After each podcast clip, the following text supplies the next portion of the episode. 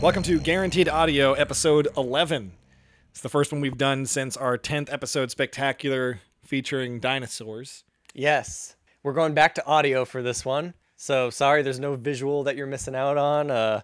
You'll just have to use your imagination, picture our pretty faces. I am Kevin James, joined by my esteemed colleagues, Ryan Murphy, Neil Ciceriga, and Julie Becker.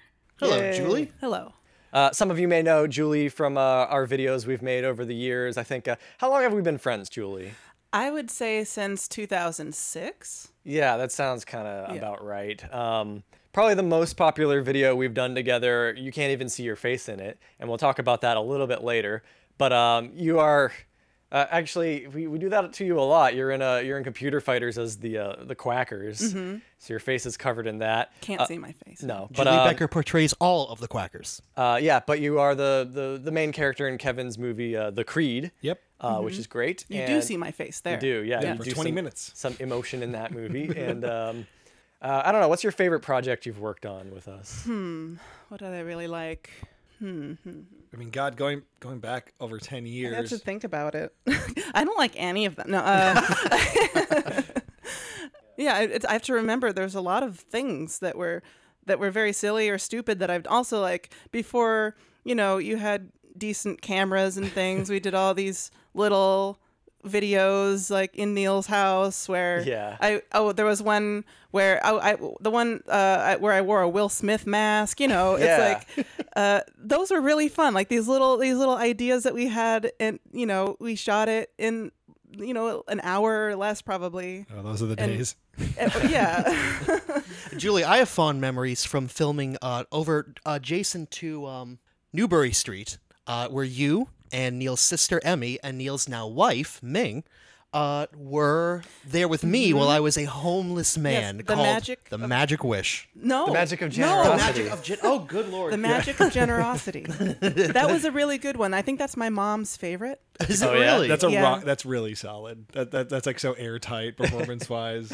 That's like one of the few films that my mom co-wrote. I wasn't there, but I think Emmy came to me with that script, and my mom's credit was on it, so I guess she helped out. Yeah, my mom always posts on her Facebook like a screenshot of my face from that movie, saying, "This is my beautiful daughter," and it's me, you know, making some weird face. Crimson as rubies or whatever I say. It's always funny which films your loved ones own or disown. My family hates when I die in anything we've made, because there have been movies we've made where occasionally the deaths look very realistic, and it bothers my family. Julie, I mean, I think the first thing I can recall you doing with us, was it No Place Like Home, or was there something before that? Yeah, the first thing that I did with all three of you guys, I think, was No Place Like Home, where again I was wearing a mask. Yeah, you're like Tom Hardy. We just keep putting you in these masks. Yeah, it was a character role. I played some sort of flying monkey, gremlin. I'm kind of typecast as that kind of. You were creature. Driving over from Connecticut at that point, right?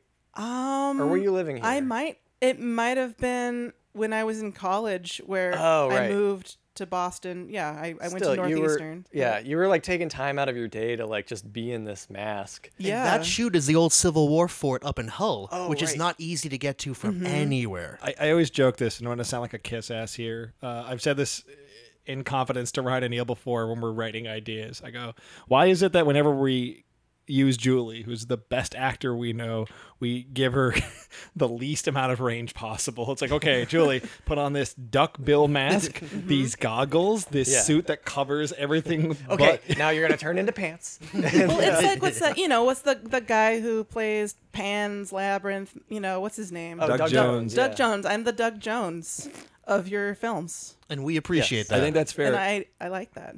I really like Doug Jones, so you know. Doug Jones kissed me once. I'm dead serious. I have photographic evidence of this. I'll post it on the Patreon link for this episode. Okay, cool. In character?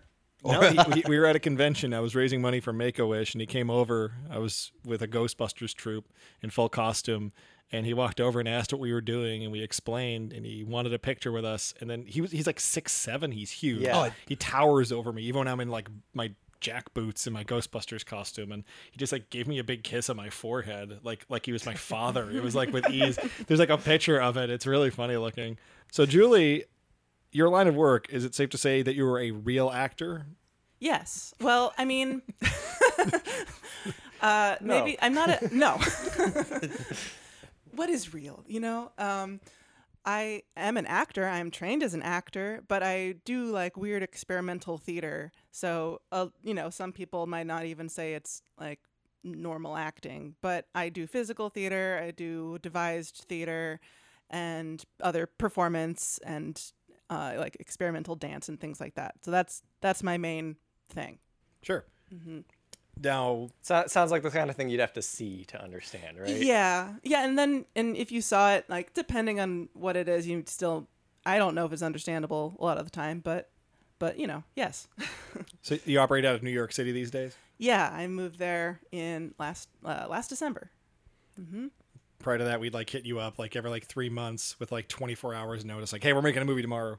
Mm-hmm. Do you want to come by and get turned into pants? Do you want to come by? Yeah. And I say, you need to tell me when, like far in advance.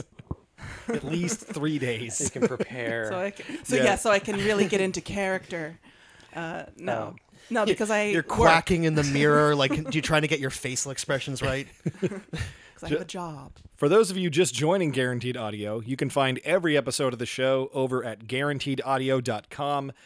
Over there, you can find the iTunes and RSS link, and all the YouTube videos are linked there, the Google Play listing, the whole show. Podcasts are fun. They're serialized. We've up to our 11th episode. You can find everything else we've done.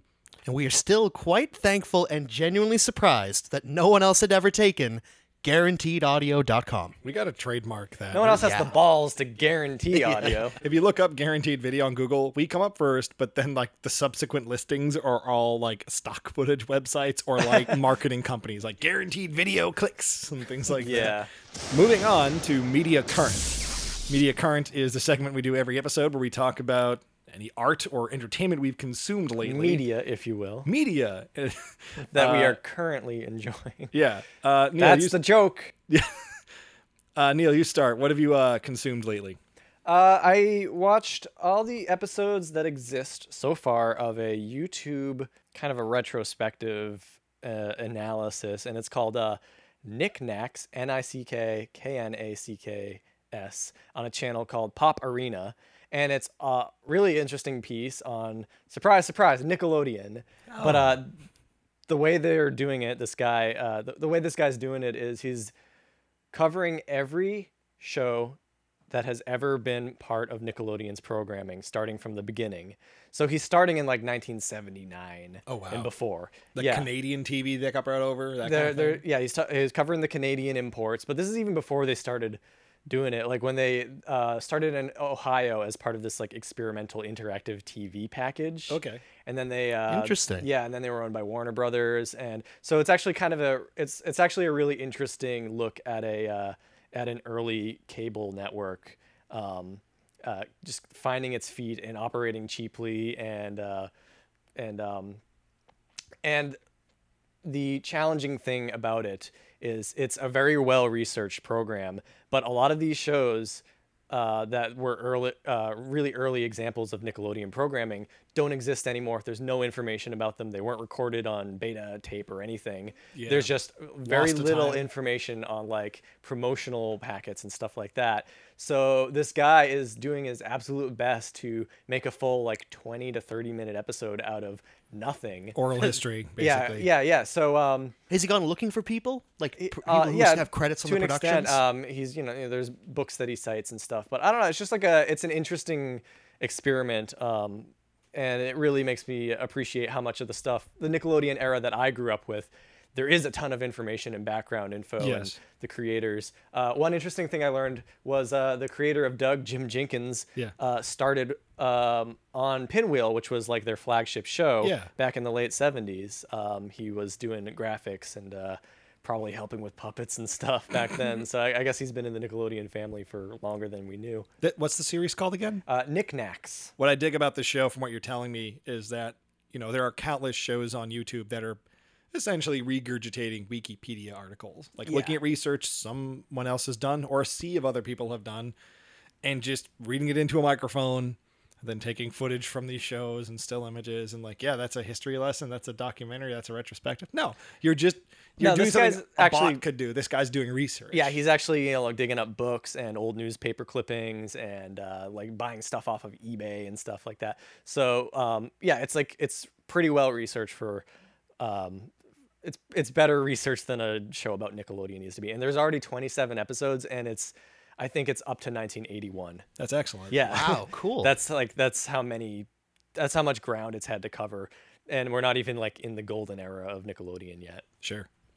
Are there any like awkward snafus? Some things that maybe Nickelodeon wouldn't be, let's say, proud of?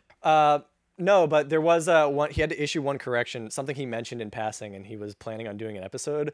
And it turned out to be a myth.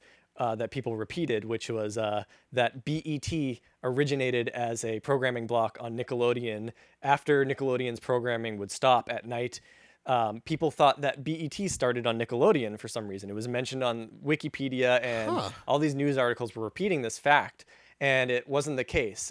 It was started as a 2-hour block or something on some other early cable network. And so this guy basically put out an episode debunking that myth and figuring out where it originated from and how it spread through the internet. That's awesome. Yeah. He's doing the legwork. Yeah, exactly. New content. It's awesome. Yeah.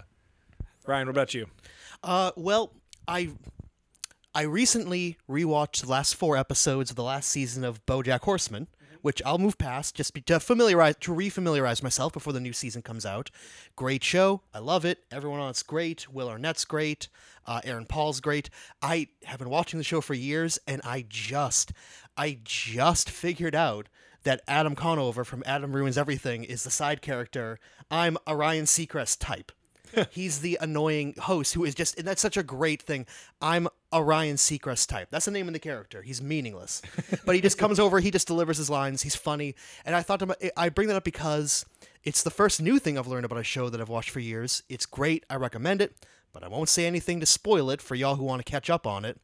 That even the characters who are just little extra bits just to get things moving, the secondary, tertiary characters are all great. Yeah. Everyone's pulling their weight. Now, is the kind of show where they have like a core voice cast of like maybe 5 people that do okay, and they do a ton of voices each, like The Simpsons, like there's like 5 voice actors who do pretty much everybody. Every voice actor does only their character. Okay. So shy of Will Arnett does BoJack and his father in flashbacks. Oh, sure. Which is just a gruffer BoJack. That's fair game. Will Arnett's voice probably isn't as malleable as, say, like Hank Azaria. Yeah. You know?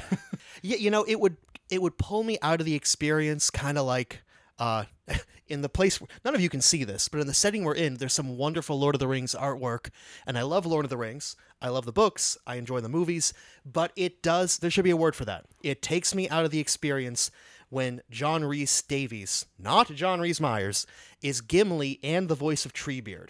Couldn't they just get another guy? I mean, it's really distracting. It works for when Homer talks to Krusty. Yes, it works when Homer.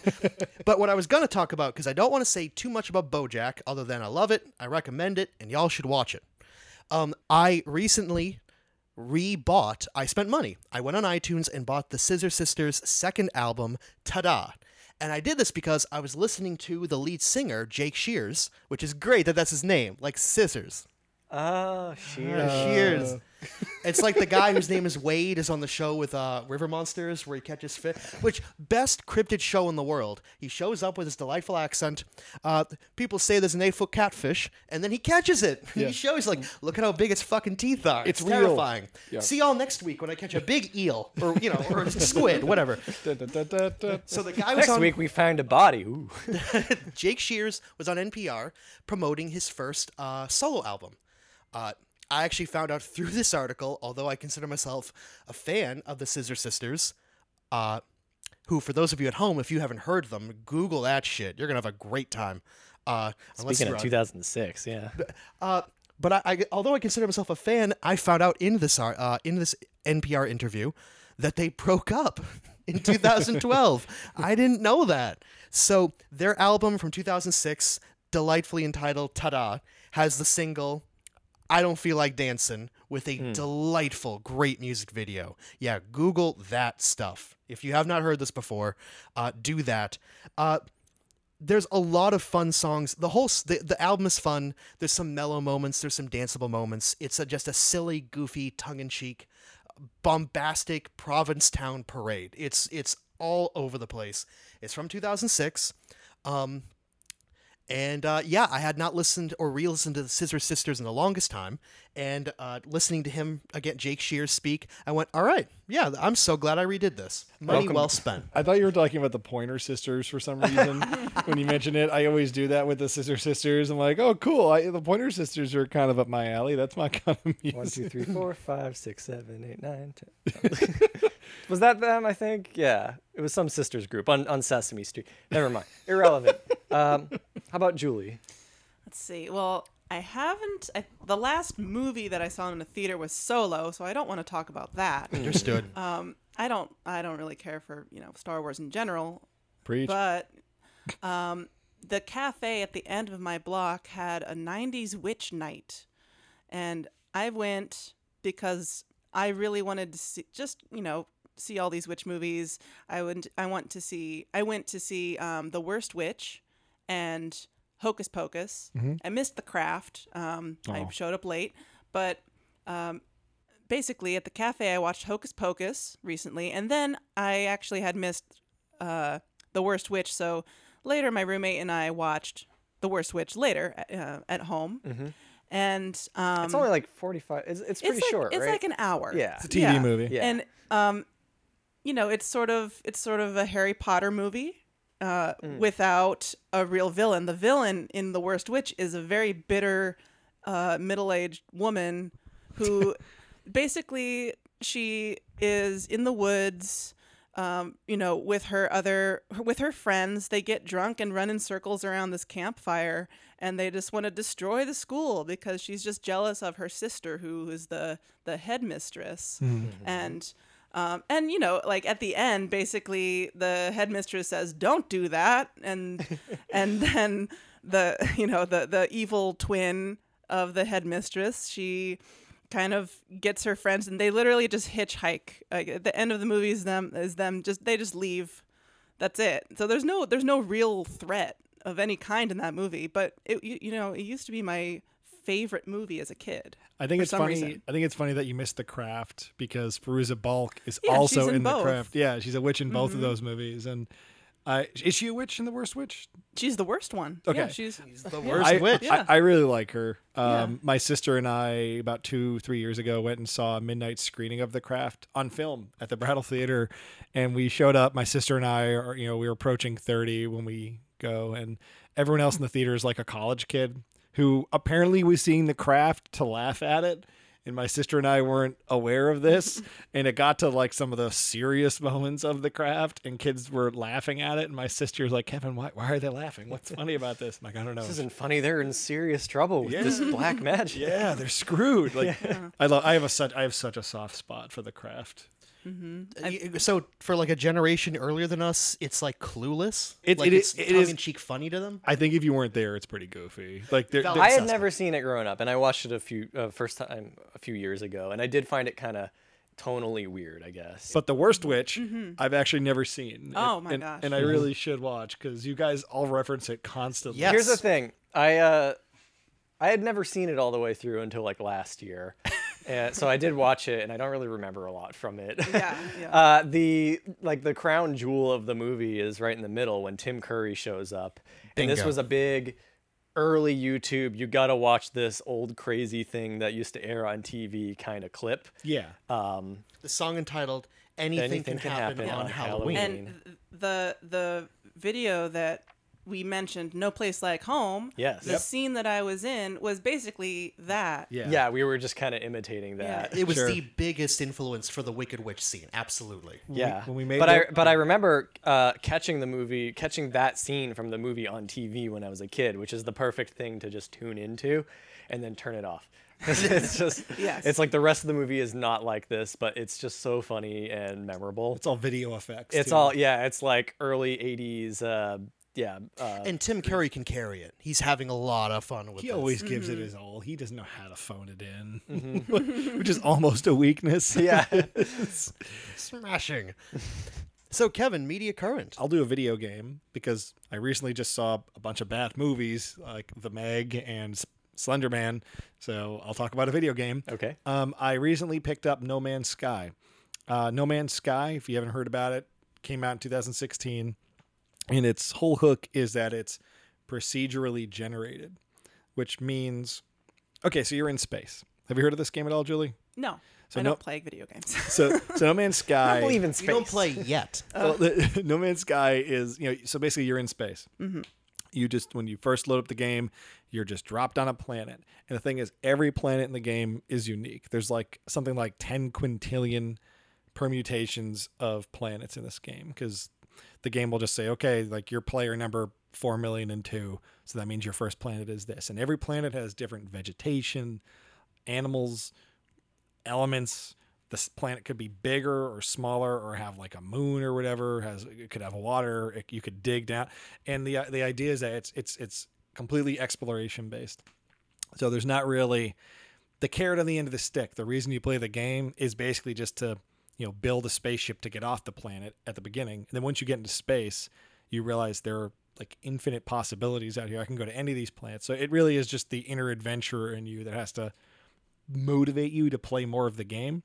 It's first person, right? First or third. Okay, cool. So the reason I never really paid attention to this game, because when it came out, there was a big media storm about how they overpromised and underdelivered the game. We have seen that before. Was it called Spore? Yeah, I've played Spore. That had the endorsement from Brian Eno, among other. No Man's Sky is often compared to Spore. Okay, They put out this update recently. It's basically the sequel to that game, but instead of having to buy a new $60 box product, they just patched it in as a make good for anyone that bought the game 2 years ago. And I found the game for $10 at Walmart. Yep, so I went and bought it. Cool. They added a bunch of things. They fixed a bunch of things. But the main thing they added for me was cooperative play with your friends. So I've been playing online late at night with friends. I've done 3 or 4 times now. I've stayed up to 5 in the morning on multiple occasions now, just talking to old college friends I haven't seen in years, walking around these abandoned planets, discovering new life and building forts. It's like Minecraft. You can build stuff. I'm gonna get this game. This game sounds like a lot of fun. It's a huge time sink, but it is fun. It's very calm. It's a good podcast game. It's kind of a counterculture game, because most games nowadays are all about numbers going up and just feeling like you're amassing some sort of digital wealth. Mm-hmm. I have more experience points, or I have more Pokemon now, or collecting. Yeah. No Man's Sky, there is an element of that. You can pursue that. You can I've categorized every living thing on this planet. Yeah, you do have to work towards. You if you want to. Yeah. But it's not imperative. My friend Jess and I just explore planets. There's a cool cave down here. And they're huge. They're giant land masses, and it's impressive that it's all done algorithmically. No one sat down and designed each of these planets. It's just That's the game, basically, is that technology. That's cool. I was thinking it'd be cool if it worked if it worked the way that Monster Rancher game worked, where you have to put a different CD in and it generates the planet from the CD. I've heard of this, but I don't really know what it is. So there was a game in the late 90s called Monster Rancher on the original PlayStation. It's kind of a Pokemon sort of game. Yeah. And it would randomly make monsters up for you to catch and collect or what have you. But if you wanted to, you could open up your PlayStation and put a music CD in, and it would read the music CD and make a monster based off the songs. Whoa. So there is a... it was more it just used the unique signature of the CD, I guess. Sure. And it generated a monster that whenever you put that CD in, it would always get that monster. Does it save it to your memory card? Yes. Yeah. So basically, if you if anyone put Livin' La Vida Loca into their PlayStation, they would get the same monster. Yeah. That's the name of the album too, right? Not just the single. I was gonna say Hootie and the Blowfish, but that's much more fun. Something comically dated. That's actually a lot more fun. Yeah. They should bring that back. I think it would be great for specific planets, so you can tell your friends, hey, you got that old copy of Livin' La Vida Loca.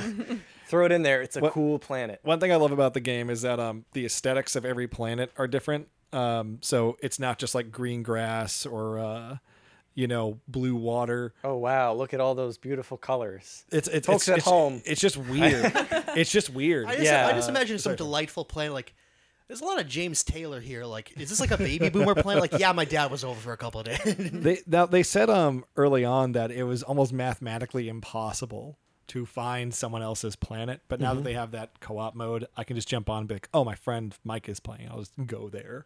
And like, I'll just pop onto his planet, even if he's not playing. And I could like take out my tools, like my shovel and my laser gun and stuff, and like write like "eat at Joe's" on a mountain, and they could find it. Like, it's a very post Minecraft game. That sounds fantastic. All right, we're gonna take a quick break, and when we come back, we're gonna be talking about the topic of the show, Slender Man. It'll be real great. I'll edit that in. Yeah. It'll be real great. Julie, Ryan, Neil, what is Slender Man? Are we all supposed to talk at the same time? Is that? Yeah, I'll give you Slender Man is you probably know what Slender Man is. It's been around for 10 years now, right? Something like that. Something like that. Maybe longer. Maybe. He's a cryptid. Yeah. He's an original creation of folklore. I'm pretty sure, like we were discussing, that he was on. He started off. The earliest incarnations were on the Something Awful. Yeah, it was just kind of a Photoshop. Someone, I think, either actually found a camera in the woods and they started adding the photos there, or maybe it was a pretense for putting this creepy figure. I forget what the context was, but it quickly became a, hey, everyone try to one-up each other with creepy old photos and putting the character in the background. June 10th, 2009 is the earliest known Something Awful post about it. Okay, yeah. Not bad. Mm-hmm. And then a little later, it was the Marble Hornets YouTube series, right? Marble Hornets is the first YouTube series where, by the way, I rewatched some Marble Hornets last night, and they start off really fun. Mm-hmm. Like the rabbit and Bambi, Thumper. If you don't have anything nice to say, they start off really fun. So, yeah, Slender Man's a creepypasta. He's a collaborative creation of a whole bunch of people. He's a very, very simple character design. So even little kids who are maybe like just fumbling around with Photoshop, it's not that hard to put him in the background, smudge him up a little, and have some fun with this thing. I think the genesis and sort of the activity that created Slender Man or has perpetuated Slender Man is much more interesting than the story of Slender Man. Right. Because what's like the boogeyman tale of Slender Man? What does Slender Man do? You know, it's pretty typical. From what I understand, it could be a number of different things, right? One is that he lures children in playgrounds, or you see pictures of him or photoshopped into the background of a playground or school. Mm-hmm. So like he hangs around children, which is, naturally creepy. And then sometimes he's holding hands with children, leading them off the woods, the playground. Yeah, he's lured. Never positioned with adults. Right. And then there's the other thing that he's this entity from another dimension. So he's going to mess up with your electronics. He can't be captured on film, this kind of thing. When you try to get more clarity, when you try to like run at him, like a cryptid I just thought of Mitch Hedberg's great bit of maybe Bigfoot's just blurry. that when that's the problem. Yeah, that's why nobody can get a good shot. Is that a Mitch Hedberg? Yeah, that's him. Yeah. Nice. That when if you try to get an audio and video recordings get distorted and screwed up when you get close to him. That when you try and just run at him, which is a mistake, because he's a threat. And yet there are clear depictions of him. Everyone knows what he looks like. Yes. So the reason we have Julie on for this episode, there is a terrible movie that just came out. We're going to talk about that. Yeah. But Julie, you were kind of the first person to really introduce us to Slender Man back in the day. Yeah. And I think you may have been the first Slender Man cosplayer. That's possible. Actually, it started. So I was still in school. I was in school, and then I was in the theater club. And every 2 weeks, we would have what we would call a fortnight, which is the drama majors, theater majors, just do a little performance. It was kind of like a cabaret evening. Mm-hmm. And my friend Amanda and I were talking, and I said, let's make something having to do with Slender Man and show it and scare people. So we made this little video called, I believe it's called Julie and Amanda's Fun with Slender Man. And it's on YouTube. And I built stilts in the theater shop at my school. Mm-hmm. They were not suitable for walking in, because they were very poorly made, but you could stand on them. I went to the thrift store. I got like a, tuxedo jacket or suit jacket, suit pants, and I bought fabric and I just extended the sleeves. Yeah. I extended the pants, and you had like long arms on sticks. Yeah, too, right? I had these sticks that I just stapled these creepy gloves to the end of them. Mm-hmm. And I got this masks from spandexman.com, mm-hmm. which is just a, blank face essentially.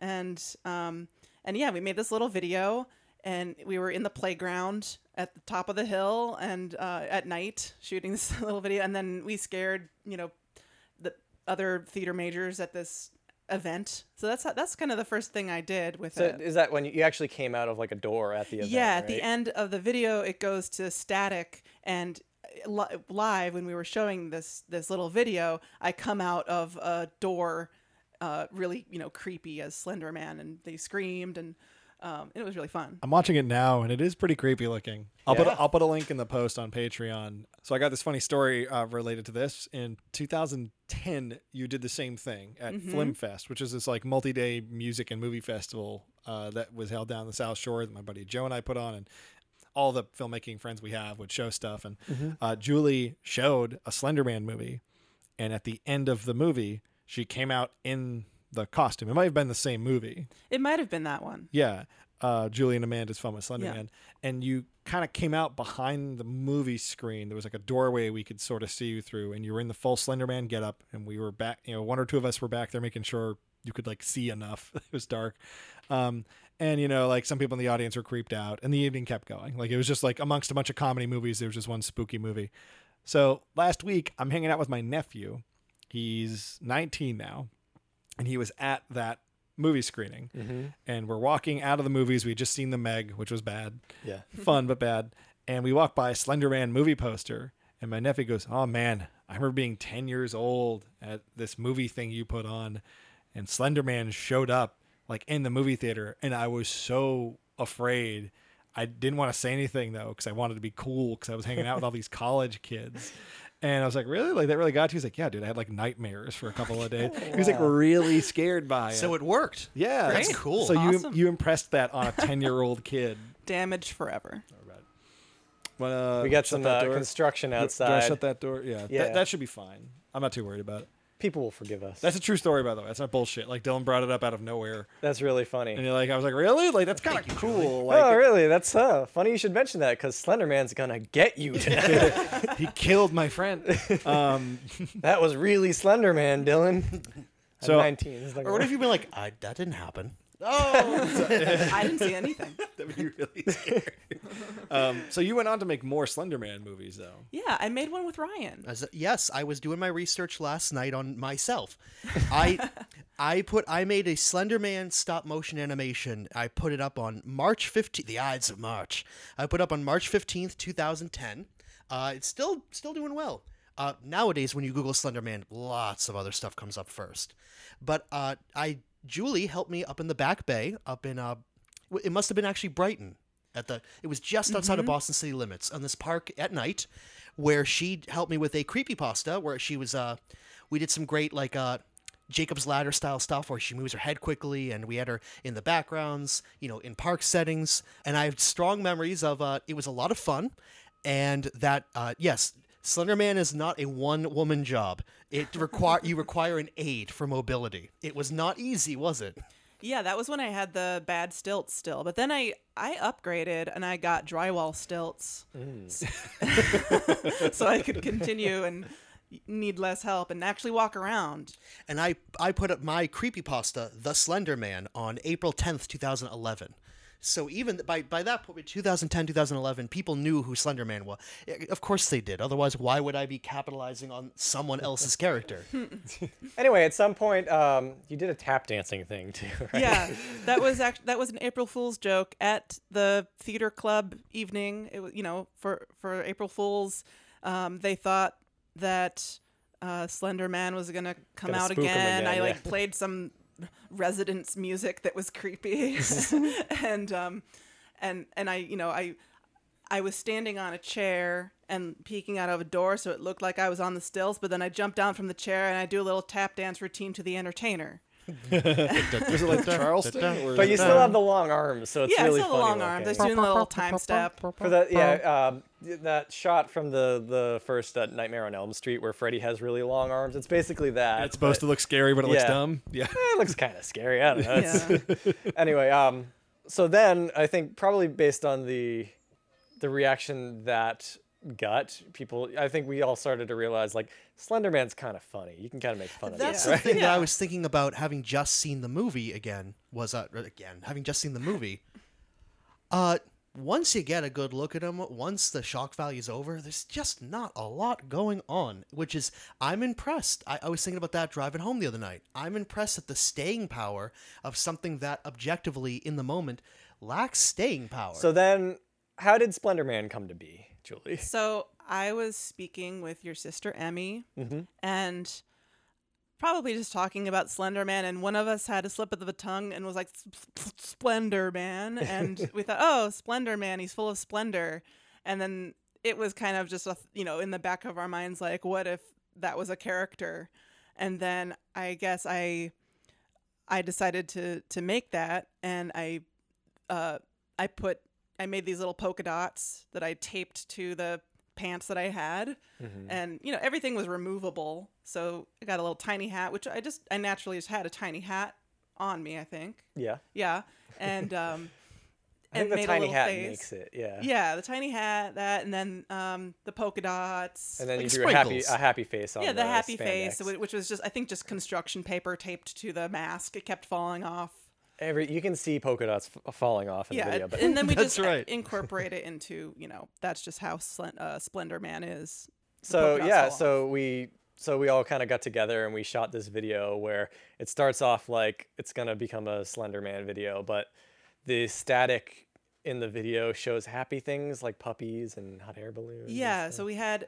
I think mostly it was ad-libbed, but the ad-libs were just the most cheery, saccharine things that you could say. It's Emmy and Amanda having a picnic, and they're talking about strawberries and grandma. And it's daylight too, which it's daylight in a public park. And then the reveal is you're just in the background and you walk forward. I walk forward with a little, the glitchiness, I added dolphins, Twinkies, bunnies, a Ferris wheel, I think. Well, because at the time, whenever someone did a Slender Man video, whether it was like Marble Hornets or Ryan or anyone on YouTube, there's always that's like one of the token things you have to have, and that's static has to happen between random shots. Yeah. Because back then, that was people's understanding as to, that's what video glitches look like, right? Mm-hmm. Like, and because you can have like film burning up, it has to just be like VHS static in a weird way. Like, and it's easy to do. It's like a built-in thing with like Sony Vegas and Premiere and stuff like that. I'm actually looking at the SlendermanWikia.com, and there's an article on Slender Man that does give credit, claiming that Slender Man's birth was that video. Like, so the internet does accept that is the origin. But long story short, it's a joke video with Slender Man and happy music plays, and you do a little, dance. Little dance, there's happy music, and then I throw glitter at the end. Mm-hmm. And Emmy and Amanda turn their head, Slender Man. Yeah. There's actually, we have some cartoon birds that Emmy animated. She did, and like a little, I don't know, hearts or the letters form in the air. It goes nowhere. It's basically if 2 minutes of jokes put out of order, like who cares? It's a Vine, but it's like 2 minutes long, right? Yeah. It would have been a Vine if it had happened later. But you are credited on this website as Slender Man, as portrayed by special stilts actor. Oh, great! That's your name. That's like on this Wikia. That's the credit special given to Julie. Actor. Mm. Yeah, it does. Well, it does sound like a cool qualification. My name is literally in the credits. Yeah, that's the internet. It's a problem. I get the credit because it's on my channel. Right. Channel's my name. But it's totally. I didn't. I forgot that. Emmy helped you come up with it, but it was totally. You birthed Slender Man for sure. Yeah. You are the mother of Slender Man. Yeah. There's like merchandise and like masks and t-shirts. We just found this like last month. Yeah, this mask. Someone makes a Slender Man mask. Yeah, profiting off of the face And I don't know. It's a little weird. It's a little weird. Yeah. Cause I think you do know. I think it's okay to say I don't like that. I don't like it. No, I don't. And I've never, profited off of that or anything. And it's just it is weird that someone would just do that. I don't know. Well, it's not that weird. I could see someone doing that. If any of you are going to be Slender Man this Halloween, send a check or money order to. Yes, exactly. Well, it's weird because a lot of stuff on the internet. And this has gotten worse as the internet has gone on, really is just predicated on okay, well, here's an IP you already know about. Here's something Disney's already making or advertising. And Slender Man is kind of up for grabs. And Slender Man's kind of an original thing. It's an original thing. I still don't understand the ramifications behind the new movie. The creator of Slender Man was given credit in the movie at the end. A character created by Eric Credson. Who is that? Is that the Marble Hornets person, or is it from Something Awful? I think this is Something Awful guy. Wow, well, that's cool. They doxed him and found his real name. But I want to know if money had to change hands or whatever, because it is.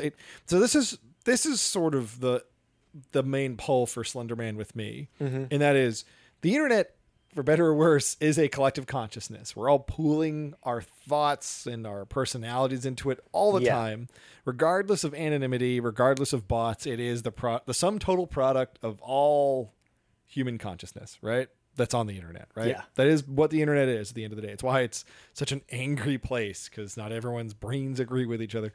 So you look at creepypastas, and that is a natural evolution of a shared storytelling experience. It's more than a game of telephone. It's more than oral history. We're all kind of waxing and waning and maybe improving these ideas, these stories. But unfortunately, most of them are written by high schoolers, and they all have what you end up seeing is a certain pattern. When you look at 1,000 creepypastas, they all kind of have the same ABC, right?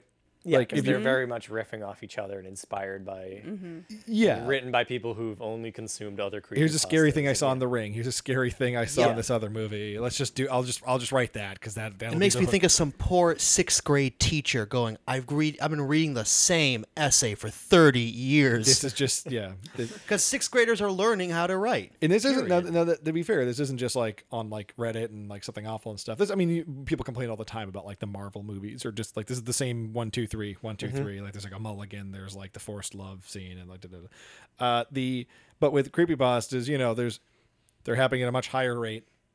And at least with something like Slender Man, it was an original thing. But when I look at Slender Man, it's so the character himself, right? Yeah. I'm attributing a sex because he's called Slender Man. Slender Man. It is a very vague, almost like a Rorschach test. It's a blank face in a 3-piece suit. It almost feels like maybe he has tentacles, maybe not. Maybe not. Sometimes it does. It's like an uncanny valley type of thing. Yeah, it'd be like if you took electrodes and hooked them up to everyone's brain. They have those machines that can let you see people's dreams kind of nowadays. You can look, it's almost like a not thermal imaging, but electrical. You can interpret the electrical signal of someone's dreams these days. And you can look at a monitor and be oh, this is what they're thinking of. Sort of. It's cool.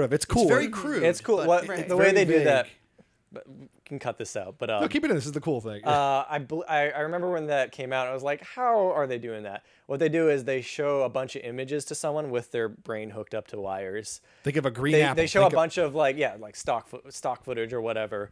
And they assign certain brain waves with those images. Yeah. And then they do the reverse. And they record the dream. They reverse and then they pull up the images that are associated with those brainwaves. So it's not actually the images you're dreaming. Sure. But it's it's what's represented by those brainwaves. A similar thought. Yeah. I think if you did that with if you took all 7 billion people on Earth and took everyone's nightmare through that machine, it would just look like Slender Man.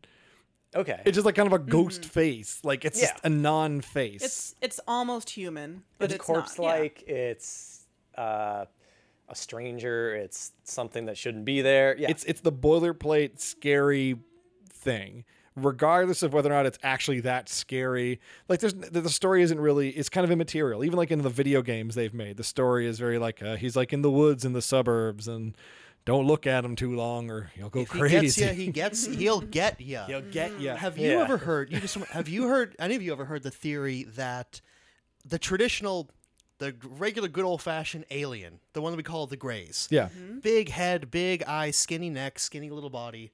You're like, oh, because in the future they have big, big brains and they don't really need muscles because they're technology. Yeah. And they're weird looking and they're just a little too close to us to be comfortable.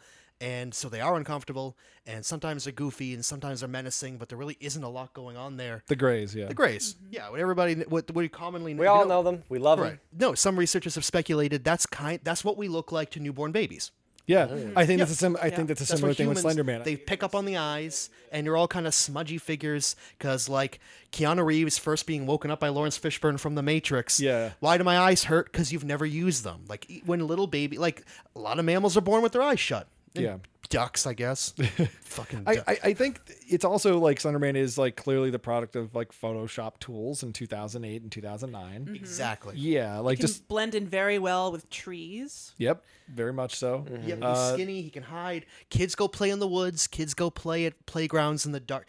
Kids play in playgrounds. Children do. Teenagers hang out in playgrounds in the dark. I just think it's cool that you can almost mathematically quantify why Slender Man is the way Slender Man is. Exactly. Like it's like a very much a product of the environment he was created in. Now, lest you think we're talking about Slender Man because we're stuck in the past and we haven't been paying attention to the internet in the last 8 years, there is actually a new Slender Man movie in probably not in theaters by the time probably tomorrow. Ago. Well, yeah, but I mean it's not going to be in theaters long, guys. Yeah, we saw Slender Man. Ryan and I did. Yeah, so last night you and Kevin and Ryan saw it with our friend Max. Yep, Max Pacheco was with us.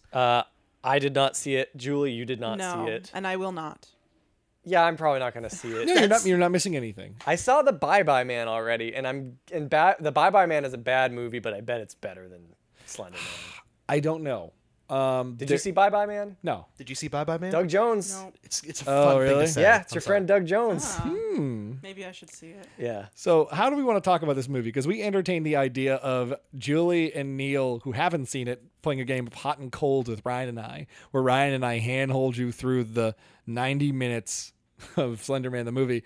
If you want to give it a shot, maybe not all 90 minutes. Okay. Let's have Julie and Neil guess. Mm-hmm. How does Slender Man the movie open? What's the impetus? What's the inciting incident that gets things scary? A child is abducted or disappears. Yes. Yeah. Okay. But now go back. Like, why? Why is the child? Well, the child's like on a swing in an abandoned playground, and you hear the creaking of the swing, and then the camera moves away, and then you move back, and the child's gone, and the swing is still swinging. They do that. That would have been better later in the movie. But that's not the inciting incident. There is a catalyst. Someone says Slender Man 3 times. No, that's close. Warmer. Yep. Keep thinking. What would make Slender Man show up? A seance. Closer. Yeah. Ouija board. Someone finds a camera. Getting warmer. Someone finds a video camera. Flash drive. You're both getting warmer, but digital. Different directions. Or a video like The Ring with Slender Man in it. A tape. Warmer. Tape. A DVD. Nope. A HD YouTube DVD. Video. Yes. Oh my god. Okay, so you've just written the first third of this movie. So they just find it, uploaded. It's on a Russian website. Oh, okay. Right? Don't they say I'm sorry? Like this feels like something that'll give my computer a virus. So it's not even found in the woods. There's no physical creepiness to it. It's just a website. The girls are at a sleepover. Dark web. Yeah, they mm-hmm. They never say dark web, but they're like, this is different than the regular internet. So what's the difference? The evil internet. Web. The evil internet is black with red text. Yeah. And everyone has access to everyone else's instant messaging platforms. Everyone's constantly on their phones. The movie does try. It's about a bunch of like 4 16-year-old girls, maybe 17. They live in Massachusetts, and I think it's a fake Massachusetts now. They actually shot it here in Massachusetts. The thing about Massachusetts, I'm constantly hearing new town names that I've lived here all my life. I feel like once a week someone mentions a town in Massachusetts, and I'm like, I've never heard of that town. The filming. It was shot in air. But it takes place. God damn it. The plot is, quote, one night in a small town of Massachusetts. The small town of Massachusetts. Not in, of Massachusetts. So anywho, I mean, honestly, there's not much more story beyond that. Mm-hmm. Basically, someone gets abducted by Slender Man, mm-hmm. and for the next 60 minutes, the characters don't really know what to do. And he keeps showing up in the background, I assume. There's like, how many, Ryan, would you say? 6 scenes? Yep. In the movie. So the girls will start to like The Ring or something, where like something supernatural starting to creep in. Like if you look in a mirror or you shut down your guard, where Slender Man will show up, he'll distort reality, he'll start to mess with people's faces and backgrounds, and then he'll just kind of look at you, or he might just shake you a little, or he might just put his hand on your shoulder. He's just fucking with people. He's not actually, he's not like he eats you. And they never explain why he wants to make people scared. Like there's not even like a toss away line like, oh, you taste better if you're scared. Like nothing like that. And he sticking needs to the souls story, for the fire inside his chest. Do you think this was rushed into production after It was a hit? So I want to stick to the story just for one more minute. Sure. So basically there's like, I saw it 2 nights ago, and that's really all there is to the story. Have you seen It, Julie? It, no. Have you? I mean, it's. I mean, I know what it. It's basically the first act of It, but over the course of 90 minutes, and it's just really loose. And in terms of the actual story, they just like the rules of Slender Man are so wishy-washy, wet towel. It doesn't matter. It's weird because they're wishy-washy, but they're also stated through the internet multiple times, like text on screen, like this is how Slender Man works, and like the entire origin of Slender Man in the first act is basically we read these rules on the internet. Okay, this is why Slender Man is the way he is. Like that's it. We started laughing. Like, yep, that's it. That's the origin of the story. These girls read about it on the internet. And that's it. That's them watching the VHS tape and The Ring. Do they at one point go to Google and yes, yeah, no, they type in how to defeat Slender Man? Yes, they absolutely do. What Google, they Bing how to defeat Slender Man. Cool. At a library. Okay. Yeah, in a weird way, the technology goes backwards. They start off watching things on a laptop and then messaging on their cell phones. Then they start looking into Slender Man by going to a public computer lab in a library, which leads one of the 4 girls, after the first one gets kidnapped, to go look it up in a book. So he does predate the internet. Yes. Okay. He's like, they do the thing where he's like an old demon and like. Okay. No, they only way to defeat him badly. Now do they defeat him? No. They don't. It's so no. They don't. It's not. They don't find out like milk can destroy. No. Typically on this show, I love to get into like production and like the business end of making movies. It's like what I find fascinating about movies right now. I know nothing about the making of this movie. I don't know if it got rushed into production after It was a huge, colossal hit. I do know that they used 2 cameras to film this movie: the Sony F-55 and the A7S II. We used an A7S to film Computer Fighters, Mr. Basement, like a ton of movies. That's our camera. Yeah. That's our camera, and they used to film this like $20 million movie. So aside from just like the really benign, non-existent story, it always pulls its punches on being actually scary, right, Ryan? Like there's yeah. Now I'd read that about 30 minutes of this movie got left in the editing room floor because they really wanted to go for the PG-13 rating.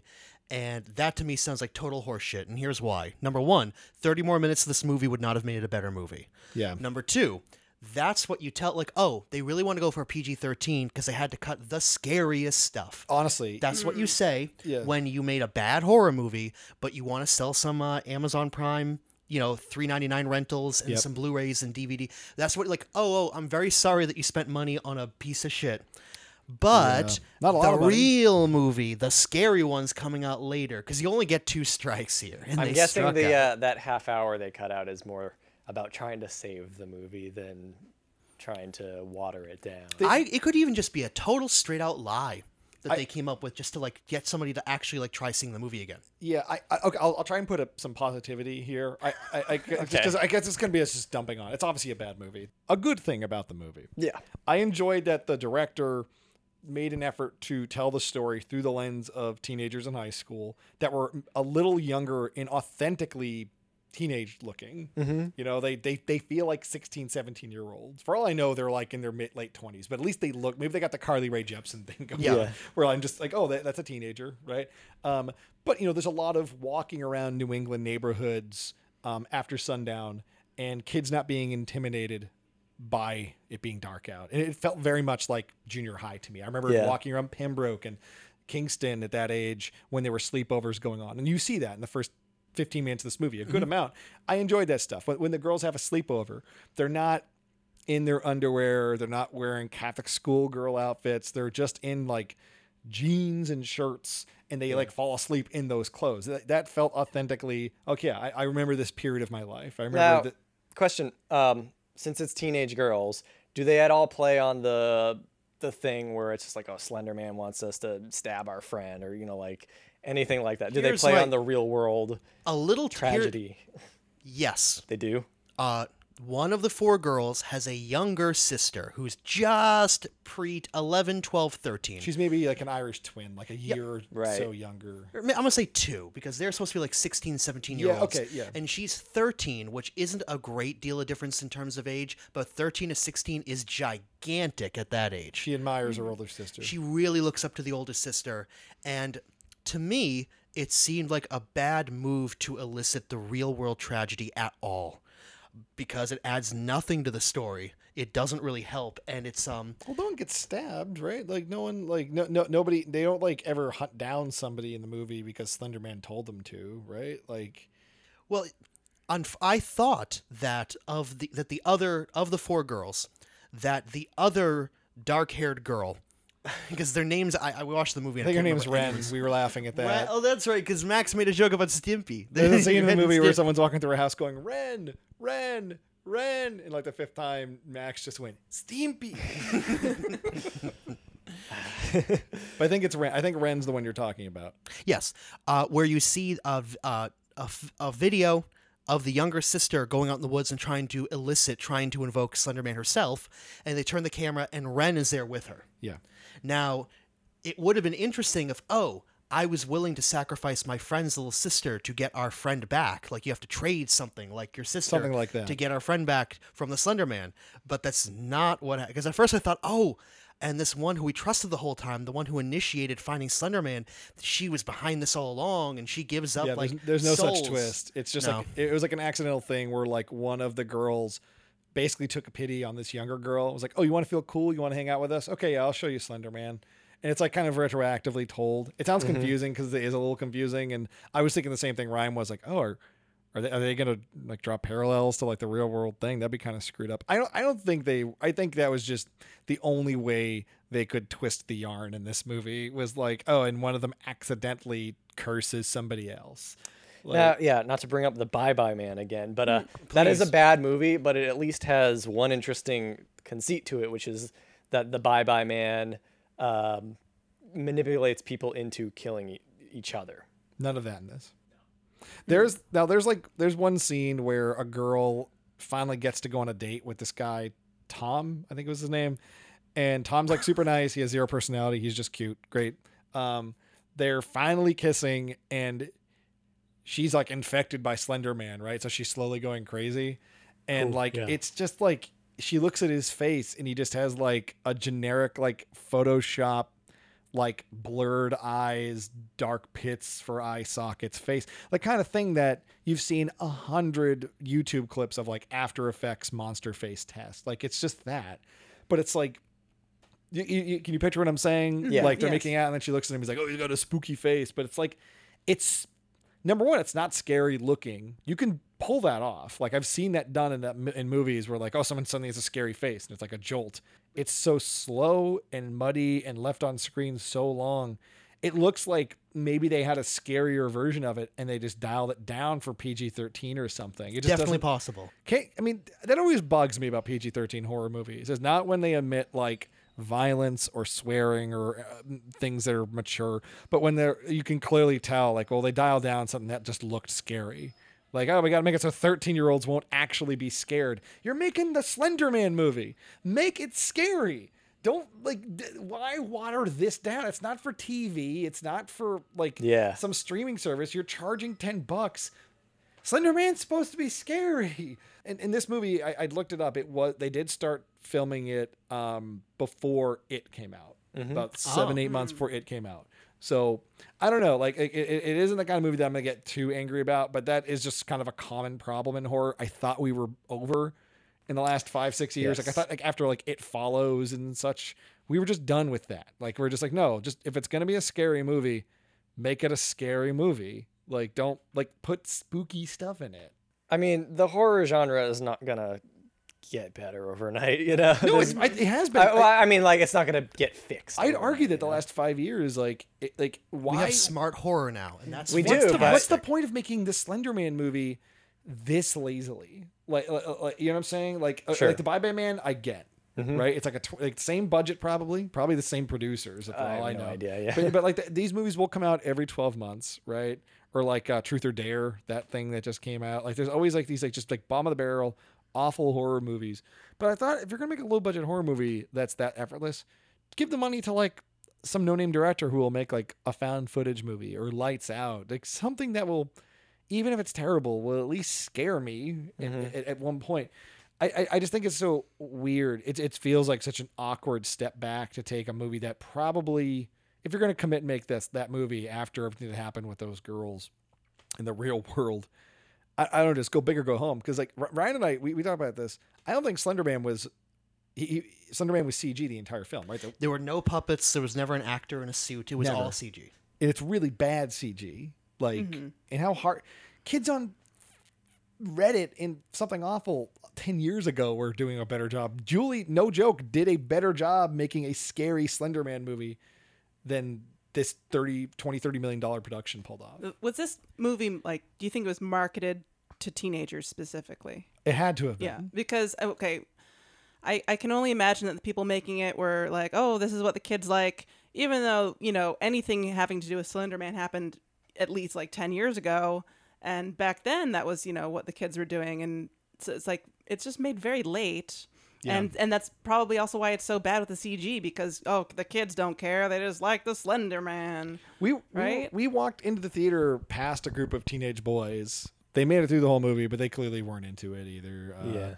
Yeah. And every now and then, you just wanted it to get better because it had the aesthetics down at times. Like when the kids are walking around late at night and like the only light is like the warmth of like a street light behind them or like their cell phone in front of them. Like there was some stuff that on occasion... I mean, well, there was one scene, Ryan, I don't know about you, Ryan. Did you think the scene where the girl gets the video call started off okay? I kind of like the beginning of that one. Yeah. Well, the girl is at home. She's upstairs. It's a night. She's in her bedroom, and her the window faces out to the front street. Yeah, and she gets a phone call, and she picks it up, and it's a video. You know, it's a live stream, if you will, of somebody looking up the window at her, and she looks out the window and can't see anything. There's no one there, and then she looks back at her phone, and the video is walking up to her front door. Yeah, and then it just goes through the door, which is when the scene falls apart. Like, yeah. Of going like and so she keeps looking back and forth between her phone and the reality to go, where is it's getting closer, but I don't see it, and it's in my house. And which of these two things shall I be looking at? Which sounds like it's actually a more clever statement about cell phone culture, but it's not. No. I feel like I think there's a story in like Scary Stories to Tell in the Dark where it's someone gets a call. Oh, it's a standard. It's a standard.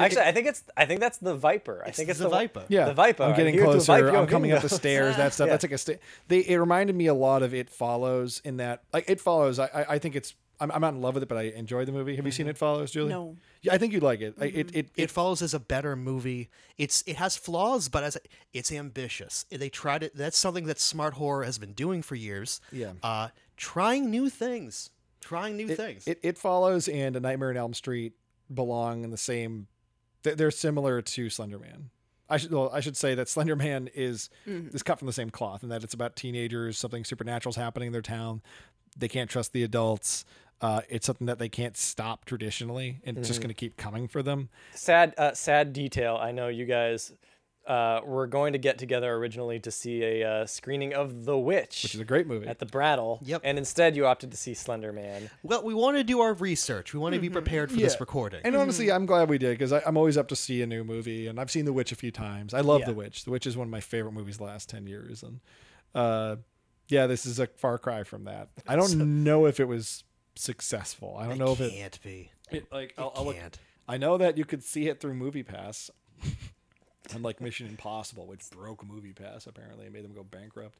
Now there's a real nightmare. Ah. You try to like book your MoviePass and the screen just goes to static. Oh, cool. Okay, so the production budget, I'm seeing figures everywhere from 10 to 30 million, depending on where I look. Box Office Mojo claims the production budget was 10. That doesn't include marketing. So maybe the marketing was 20. Domestic total, $15 million so far. So I don't know if there's been much of a foreign release, but it'll probably be profitable before it comes to DVD and streaming. Yeah, they're not going to keep it in theaters till like Halloween, right? I don't think so. There's probably a better horror film coming out around that. Wouldn't that be crazy if there's like some niche market, like a non-English language audience that just is really into Slender, where it's going to make a killing? I just think that Slender Man doesn't have enough of a hook to fill out a feature film, because the movie feels a lot like The Ring. Early on, like there's like a spooky video that you watch and you see scary stuff, and they do it twice in the movie, I want to say, and the second time it feels more lifted from Jacob's Ladder, but it's just here's a bunch of creepy images, they're all kind of sanded down so they're not actually that scary looking. But it's funny because Slender Man in 2009 or whatever was predicated on The Ring in a lot of ways, I think, aesthetically. Right.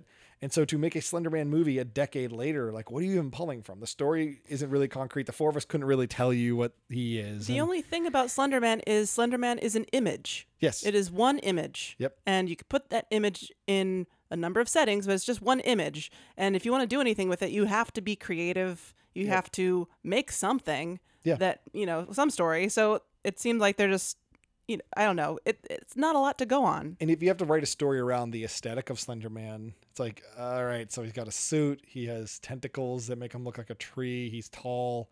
Okay, let's do something with trees. And that's kind of what the movie does. Like, we'll do some stuff with trees. Like, Slender Man's coming when you hear trees slowly cracking and blowing in the wind. And, like, they do some tree imagery towards the end. And it's just... There's a chase scene with Slender Man that's just awful. It's just, you can't... So is there really, like, nothing, like, surprising or, like, noteworthy about this movie? It's not like, oh, Slender Man used to be a tree or something like that. There's no... No, there's no reveal. There's no, like... There's, like... They try through the book in the library to establish that this supernatural being emits electromagnetic waves and all living things do, and it's been around forever. But there's nothing in it that challenges like what you assume. Yeah, what was his job? Yeah. He's dressed up to go to work. What is there to assume about Slender Man? I thought to myself, like, a movie that actually did that kind of well, The Mothman Prophecies, with Richard Gere, where these Mothmen have been around forever, but they only show up. But Mothmen do something. They warn people. Yeah. Or it could be, Slender Man, he really wants to... Yeah, it's like, one child he abducts. One child he drives crazy. One child he just pokes and leaves. And one, he just bothers. Yeah, it's actually... Yeah, now that I think of it, Slender Man really is... It's just a boogeyman, and it's a much more vague and kind of generic version of a boogeyman that's been done before... in the past with a lot more color. You have movies like Candyman or Hellraiser, stuff like that, where It Follows or it Follows is a little bit more moodier and subdued. But It Follows is a good way. They did a good job diluting what something like Slender Man elicits in your brain. Like, what's scary? Oh, it's coming for me. Yeah, like something coming for you, seeing something out of the corner. Always coming, no matter where you go. Yeah. But yeah, it is kind of sad that like a horror figure that really has its own kind of like unique branding is not done. Like It, I think, was a big hit, and I really enjoyed it because it totally, it's got a really specific looking clown to it, and it's got, all this imagery that it totally owns. And it was refreshing because horror, even a lot of good horror is pretty subdued and not extremely bizarre. There's not a lot of like surreal imagery or in good horror.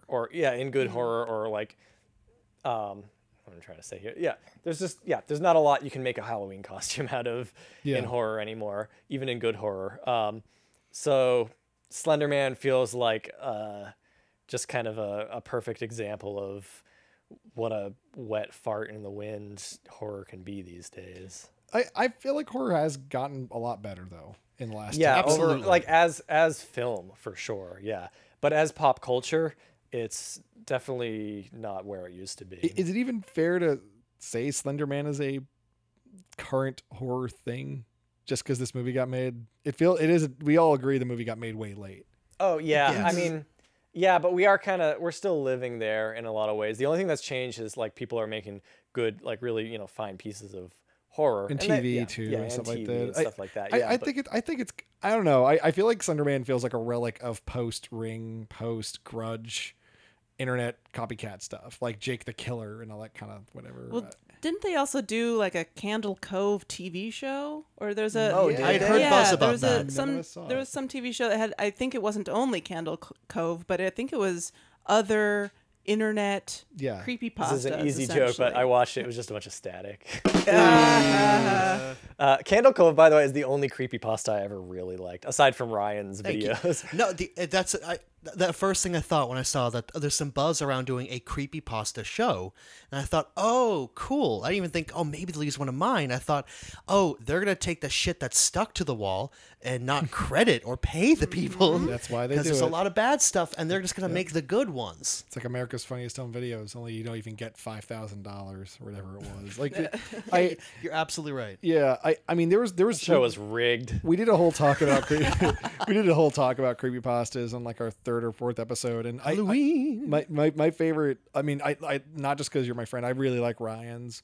I always liked the rake got me. Rake, just a good short spooky story about a monster being in the room with you and you don't know about it, which has become such a trend. But Slender Man, none of it ever did anything for me. It was just a cool aesthetic, and I guess the question is, Meg, could they ever have made a great movie out of Slender Man that was 90 minutes, or is it a 10-minute movie? Is it a 10-minute video game? The video game is apparently beloved by a lot of people. There's 2 video games, I guess. Yeah. Well, I have just one quick story about the video game. So it was Halloween. My neighbors were having a Halloween party, and they decided to play the Slender Man game in some, in a closed room. So I thought, oh, I'll just dress up as Slender Man and scare them while they're playing the game. So I got into my stilts and everything, went into the neighbor's house. I mean, we were invited. It wasn't just random. I didn't just randomly. They weren't home. It was cool. But and I go up, and then they're just playing the game in the dark room, and I open the door, and they all scream, and it was that was just a little delight. That's my experience of that game. Yeah. So you got your mileage out of those stilts. Yeah, for sure. And I still use them for like my job, but. Which we did not mention earlier, but by the way, Julia is a active clown nowadays. Mm-hmm. What's your clown name? Julie Bagooly. Lovely. That's great. And you do kids parties. You don't scare them. I do kids parties. I don't do the full clown makeup because a lot of unless people request, but a lot of kids just don't like it. It's because, much like Slender Man, it obscures your face. It makes you look pale. Exactly. Or it. People. I mean, all the kids know about it. Totally. Yeah. Yeah. Oh, yeah. Yeah. Must be a tough time to be a clown right now. Yeah, especially for, I think, clowns who are more traditional, for sure. I have a brief story about clowns. A few years ago, the Freemason building down in Boston did like an open tour thing, and I went with a couple of friends. I'd love to go in there. And they had like various different fractions of the Freemasons and Shriners and whatever. And one of the tables were clowns. They were just like these adult men, and they were dressed as clowns. They had like Masonic imagery. Yeah, that was their lodge's shtick, was they do clown work. And but like the way I remember this day. The clowns kind of took over. So, like, whenever I start to remember this day, I'm just like, yeah. And so I went into the Freemason building, and everyone was a clown. Just not the case, but it's the real secret. That's a secret society, right? Yeah. Like, you just can't rank, like all these powerful congressmen, governors, but you just can't juggle. You're just not going up in the ranks. Your balloon animals pop in frustration. You work in the dark. All right, I think it's time to move past Slender Man. Yeah. Yeah. Yeah, I'm actually. So you guys liked the movie. Yeah, we loved it. Yeah. Well, hello there. Now is the time of day, I guess, that we take questions, not answers, from patrons. These come from our Patreon, where, people who kick us money are allowed to ask questions for these episodes. So GuaranteedVideo.com. GuaranteedVideo.com, yep. So, just sign up. These are the state-approved questions. Yeah. No guarantee. We're not going to get to all the questions, but we really appreciate it, so thank you guys. Anyway, our first question comes from Bella, and it says, if any of you had to choose one crime to be world famous for, what crime would it be? Kevin? My answer is not fun. It's punching the president. I would love to be that guy. Hypothetically. Yeah, not a very creative answer, but I mean, that'd be kind of a... I'd love to be on the newspaper for that. Sure. Actually, even with a president you like, as long as it was kind of like a consensual thing, like, come on. Like, yeah, like... Then it's not a crime. Well, yeah, I guess so. It's consensual violence. I just want that, like, Captain America punching a Nazi, like, still frame on, like, the front of USA Today. All right, well, do you have a less traitorous answer to it? I like that one. I would... You know, that would be a nice one, or something similar, like playing a prank on someone very corrupt, and I think doing something very silly that people laugh at, but I don't know, some kind of practical joke that becomes a national sensation. Yeah, you know, jokes. Yeah, practical joke. You mean like using some light brights to animate some cute little cartoons like Moon and Knights that gets blown way out of proportion? Well, I mean, or something directed at somebody. Yeah. I don't know. I'm thinking like something Eric Andre would do, honestly. Cool. Like what? Like taking Elon Musk's car and like unscrewing all the lug nuts on the tires, so as he drives out of his driveway, the wheels fall off or something. Sure. Or something like that. Yeah. Because he's a car guy, right? That's what people know him for. Or like building your own rocket and going into space and stealing his car. Yeah, and like writing Tesla on the side of your rocket ship. Yes. Yeah. And like and it just cuts to Elon Musk sweating like a... Like a scene from Ocean's 11 when Andy Garcia, Andy Garcia, like they did what to my car, but I put it in space. The keying his car, something really expensive, like slashing the tires. Yeah, exactly. So he can't go anywhere in space. What's your crime, Ryan? Keying a car in space. I'll be a drug dealer, but not just any. I want to be the world's most successful, most powerful, most well-connected dealer of exclusively barbiturates. Because a few things. Number one, I'd find out what barbiturates are. I would have to know, right? I'd have to know. I mean, I could go... Do you know how many times since, like, the 4th of July, I say, and this is a couple of weeks later, by the way, by the time we're recording this, that the thought has crossed my mind, what are barbiturates? They're always on the list in like DARE programs. It's probably, all right, here's my guess. I don't know. Is they probably have a different name now that we might, yeah, it's that. But it just feels like something like sweaty old guys from the 70s used to take. Barbiturates. Want to have some ice cream tonight, better eat my barbiturates. So you take that job just so you can be like, I'm Ryan Murphy, I'm in barbiturates. Which is also in Massachusetts. It's town barbiturate. Yeah. Oh, really? That does sound like that is a great. That's where Slender Man takes place. Yes. It's a seaside town. What would my crime be? Don't blame this opioid crisis on me. I'm in barbiturates, which for all I know is just opiates. I'm sorry if that's the case. I don't know. I want to sell heroin. Wouldn't that be a gas? Great question, Bella. I guess my crime probably be I'd yeah, it's not funny, but yeah, I do the credit, wiping out credit, the debt thing from Fight Club, you know? Dr. Otto did it. Yeah. Oh yeah, Dr. Otto also did it, but I think Dr. Otto was trying to take down society. I just wipe out student loans and shit, you know? I think I'd get a lot of fans that way. Get a lot of Twitter followers. You'd make more friends than enemies, I think. Oh, sure. Yeah. Oh, definitely. Let's see, Michael asks, are there any internet horror content that you think would be primed to make the jump to TV or film, like Channel Zero or a good version of Slender Man? I like that, yeah, this person just assumed that that we didn't like the Slender Man movie. Which good for you, Michael. Assumption. Yeah, smart man. I'll try and think of my answer. Ryan, why don't we come back to you? The Russian sleep experiment. That's a clever. I love the story of Candle Cove. But Candle Cove works because it's a story, and it's something that you can kind of sort of... It's... Obi-Wan Kenobi just says, I fought with your father on the Clone Wars. That doesn't mean you need to make 3 more movies. This is one of those rare cases where tell it, don't show it actually works better. You don't need these elaborate backstories. It's not helping. To actually show... A lot of creepypasta depends on the eeriness of recollection, poor recollection. It's not going to be... If they were to film Candle Cove, it'll never be as good as what you're picturing in your mind. Well, did they? Because apparently there was that TV show. Yeah, there we go, probably. It's not as good. Mm-hmm. And I will offer an editorial. I will apologize for that if I think in my heart of hearts I see it and go, that was better than what was in my mind. If that's the case, I'll admit it, but I don't think so. Cool. Mm-hmm. Julie.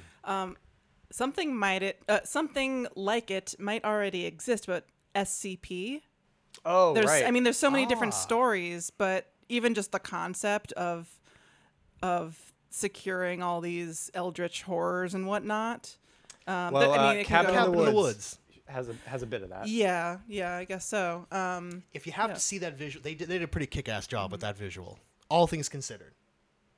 But there's more to build. There's plenty more to build. Yeah. Yeah, there like some that I remember. I haven't, I don't keep up with it. I haven't read a lot of them, but there was one where you go into this room and it's like the room of life where like you start to feel really great and like your cells are regenerating and everything, but then it gets like more and more out of control, like all these tumors and it's all like everything is overgrown and that's really creepy to me, like some kind of life force that. Have you seen Annihilation yet? No, I then I hope I didn't ruin a lot. I made that. Okay. It's not exactly a spoiler, but I mean, you'd like Annihilation. Yeah. Cool. Yeah. You'd like it. Yeah, I feel like SCP is kind of like what a tempting place for writers to just steal shit from. Yeah, and I guess it can kind of contain any story, any trope, so it can be for whatever. A lot of my favorite internet horror content, I don't know if it's long enough in format to be adapted into a feature film or even like a serialized TV show. I started racking my brain for the ones that have stuck out to me. Like I like The Rake a lot. That one just, always registered well with me, or the No Sleep podcast. I've listened to enough of it to know that I've kind of heard my favorite stuff from that podcast. I don't think there's a lot left for me on the No Sleep podcast, but there are a few stories called Pen Pal. They're interconnected and they're about just someone growing up in the suburbs. And like Nia was talking about, it's a lot of the horror and the eeriness of those stories relies on the narrator having a poor recollection of the memory. And it's because the story is told from an adult's point of view about memories they had as a kid about moving around a lot. Mm-hmm. And as an adult, when you listen, you realize this person's moving around a lot because this kid had a stalker and the parents knew about it and they had to keep that information from the kids so the kid wouldn't freak out. Right. Yeah. Is it good? All right. Cool. Yeah. So there was some cool stuff there, but I don't know if that would work well as a feature film or maybe just like a 3-episode miniseries, kind of like an old Stephen King miniseries. So I guess that would be it. Pen Pal from the No Sleep podcast for me. Yeah. I guess my answer is, and actually a lot of this was made for TV, but the works of Alan Resnick, who I'm friends with on Twitter. So, hey, Alan. But he's done some stuff for Adult Swim that is very much in the horror genre. Yep. And other things purely for the internet. And they always are ostensibly comedy, but like end up like really putting you off your lunch. I'd love to see him and his gang kind of do something in a movie. What's the thing we might have seen? Like This House Has People in It? Yeah. He did that, which is probably too surreal for a film, but that's really creepy. He did an Alan tutorial, which starts off as comedy, but eventually becomes just like really weird, dingy kind of weird off the wall horror. What's the one you showed me about the woman in the commercial? Unedited footage of a bear. Is that? Yeah, that's okay. Him, yeah, that's great. I think. What? One more time for the audience. Oh, Alan Resnick. Yeah. Unedited footage of a bear. Oh yeah, that's one of the films. Yeah, that one's really good. I do like This House Has People in It. It has someone sinking through the floor in a really eerie manner. Yeah, but did you look up all of the related wormhole you go through? I didn't do that because in theory, I really like ARG stuff, but I've never. It's a lot of work. I've never really enjoyed trying to dig into it. The translation of that material to a feature would be hard. I'm not saying those stories should be adapted into feature, but like that kind of creative mindset, going, okay, now I got to make an 80-minute thing. Yeah, you have to make certain concessions to keep people's attention span. Yeah, I'd almost want him to be brought on as like an effects guy or a consultant for visuals in a movie or something like that. Yeah, because as we've seen with movies like, speaking of Annihilation, like there are just lulls where like this is clearly where the creativity drops off. It becomes just kind of movie fodder, and then the creativity comes back. Sure. Yeah. So, next question from Carrie: do any of you have / ever had nicknames given to you? Kevin. I actually know a nickname I had, Ryan and Neil had, but I don't know if I want to share them because they would make us bummed out. Like, childhood nicknames tend to be kind of like sing-songy and mean. Well, I can tell you right now, mine was Poopy. Okay. And I don't think it was because I was like pooping all the time, although maybe that's the origin. But I think my mom would just call me that because it would make me laugh. Yeah. And well, the family nicknames are always good. It's the ones that kids gave you in grade school. Oh, is that what you're thinking of? Those are the first ones I thought of. Like I know our three. Okay, what was yours? I was Smurfy. Yeah, which is really harmless in the grand scheme of things, but like the 8 millionth time to shut the fuck up. Yeah, it's really just hearing like there was a kid we went to grade school with named Alex. I can hear him in my mind's ear. I know, saying Sissy Riga. He was the only time I think someone in real life called me Sissy Riga. And not because I beat him up or anything, but because... why would he call you Sissy if you beat him up? No. I'm saying like, oh, no, he's the last time someone called me that. Oh, okay. And it's not because I got revenge on him. But people just aren't like that. Yeah, it's because people aren't like that. People aren't like Roger Klotz. And I remember at the time thinking like, really? Like even as a kid being too good like, for this. This isn't TV. You don't have to like bully me. Like yeah. And my last memory of him was we actually like bonded over a Goosebumps book or something. So I guess we patched things up. Yeah. And what was your nickname? Oh God. In school, I used to bring K'nex to school a lot. I would literally bring in my backpack a small box of K'nex, and at recess, I would just like to build K'nex stuff because I didn't have a lot of like friends who I'd like to do athletic stuff with. So it wasn't like, oh, cool, now I can go play basketball. Like, no, I wanted to like make stuff. I got called Toy Boy by a bunch of people. Yeah. Oh my God. I was the kid who played with toys. What an asshole. Yeah. Toy Boy. One of my memories of you. Those are for children. One of my memories of you. We were like 9 years old. One of my memories of you from recess was like running around really frantically, like playing make believe in the playground, and leading a squadron of other kids and stuff. Yeah. So like you definitely were using your imagination. I think after like everyone had kind of tapered off. Yeah. Maybe. You know what? Fuck those kids. I know. Yeah. Like I when I got to like 13, 14, that's like really when like the rubber had to meet the road. I'm like, all right, fine, I'll stop having fun and I'll cut my hair and I'll like start assimilating, but I held on. Imagine you like you have a switchblade made of K'nex and you're like, what'd you say? I thought you were gonna say a switchblade of K'nex to cut my hair. Oh no, it'd be like a scene out of threaten the kids making fun of you. Call me Toy Boy again, I'll poke your eye. I was bigger than most kids. I hit puberty really Julie, did you have a good nickname? Yeah, I had a couple. So one that I'm thinking of that was like, I hadn't thought about this in quite a while. I had a friend in preschool who I think just literally couldn't pronounce my name. So she doesn't count. So I know I'm not done. So she called me Jewelry.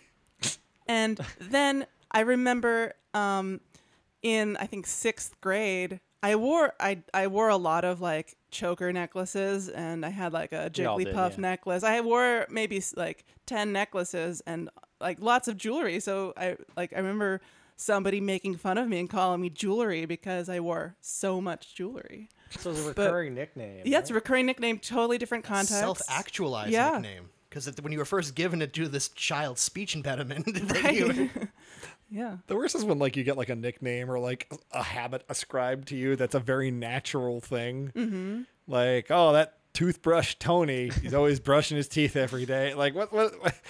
You're kind of damned if you do, damned if you don't. Like, yeah, you're right. I'm gonna wear Jewelry. A few things. Number one, although Neil, you have an older sister, your mother did change your diapers when you were a baby, among other people, so she has seen your poop. Maybe Neil pooped. No. I have and Kevin, if it's the Alex you're thinking of, it's the same Alex I am. I have a brief anecdote, but we need to move on to the questions. I was in the bathroom, and he stopped me from leaving the bathroom, and at the sink, he took one finger on one nostril and blew out a snot rocket into the sink. Or the floor. I don't remember. Maybe in my mind's eye, it's a sink because it's gross. Like to show off to you? Yeah. Well, what he did was he said, "When in my family, when they're dried up, they're called boogers, but when they're wet, they're snot." And he held out his hand. Like, and I said, "I'm not going to give you boogers. like if he wanted one of mine or if he wanted me like to pick up his or something, he's like, no, you give me like money. I'm like, what are you, the attendant in the bathroom? Like, I'm not paying for that performance. How old are you? Like, we got to get this guy on the podcast. I was going like, but he's like, basically, when they're dried up, they're boogers, and when they're wet, they're snot. And he's like the guy at the hotel waiting for a tip. And I'm like, I'm not tipping you for that. And I just left the bathroom. Nick asks, Citizen Kane, more like Citizen Lame. That's a quote from our movie. What's one critically acclaimed movie you don't like at all, and why? For me, I just cannot get into Pan's Labyrinth. That's Nick's comment. I'm sorry to hear that. What's his name? Nick. I'm sorry, Nick. Critically acclaimed movie or just like... Critically acclaimed movie. Okay. So not just popular movies. That's easy to... That's easy. Yeah. Mm-hmm. But a well-regarded movie. Cool. I'm going to say I don't like most Brian De Palma movies I've seen. I saw Vertigo, and I wasn't very into that. I kind of didn't get why it's more beloved than, like, Psycho. Sure. Psycho's great. Yeah, Psycho's great. Vertigo, I kind of just didn't grab me. I saw it, you know, like, in a theater and everything. How about you, Kevin? I know Ryan Neal and I have talked about this a bunch. I think Forrest Gump is kind of overblown. Sure. Yeah.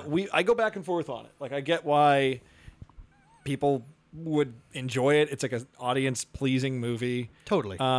It's kind of one of the earliest examples of a Lego movie or Wreck-It Ralph breaks the internet where it's like, here's a bunch of crap you remember. Yeah. But you know, the acting is fine. The music is good. And, you know, I like Lieutenant Dan a lot.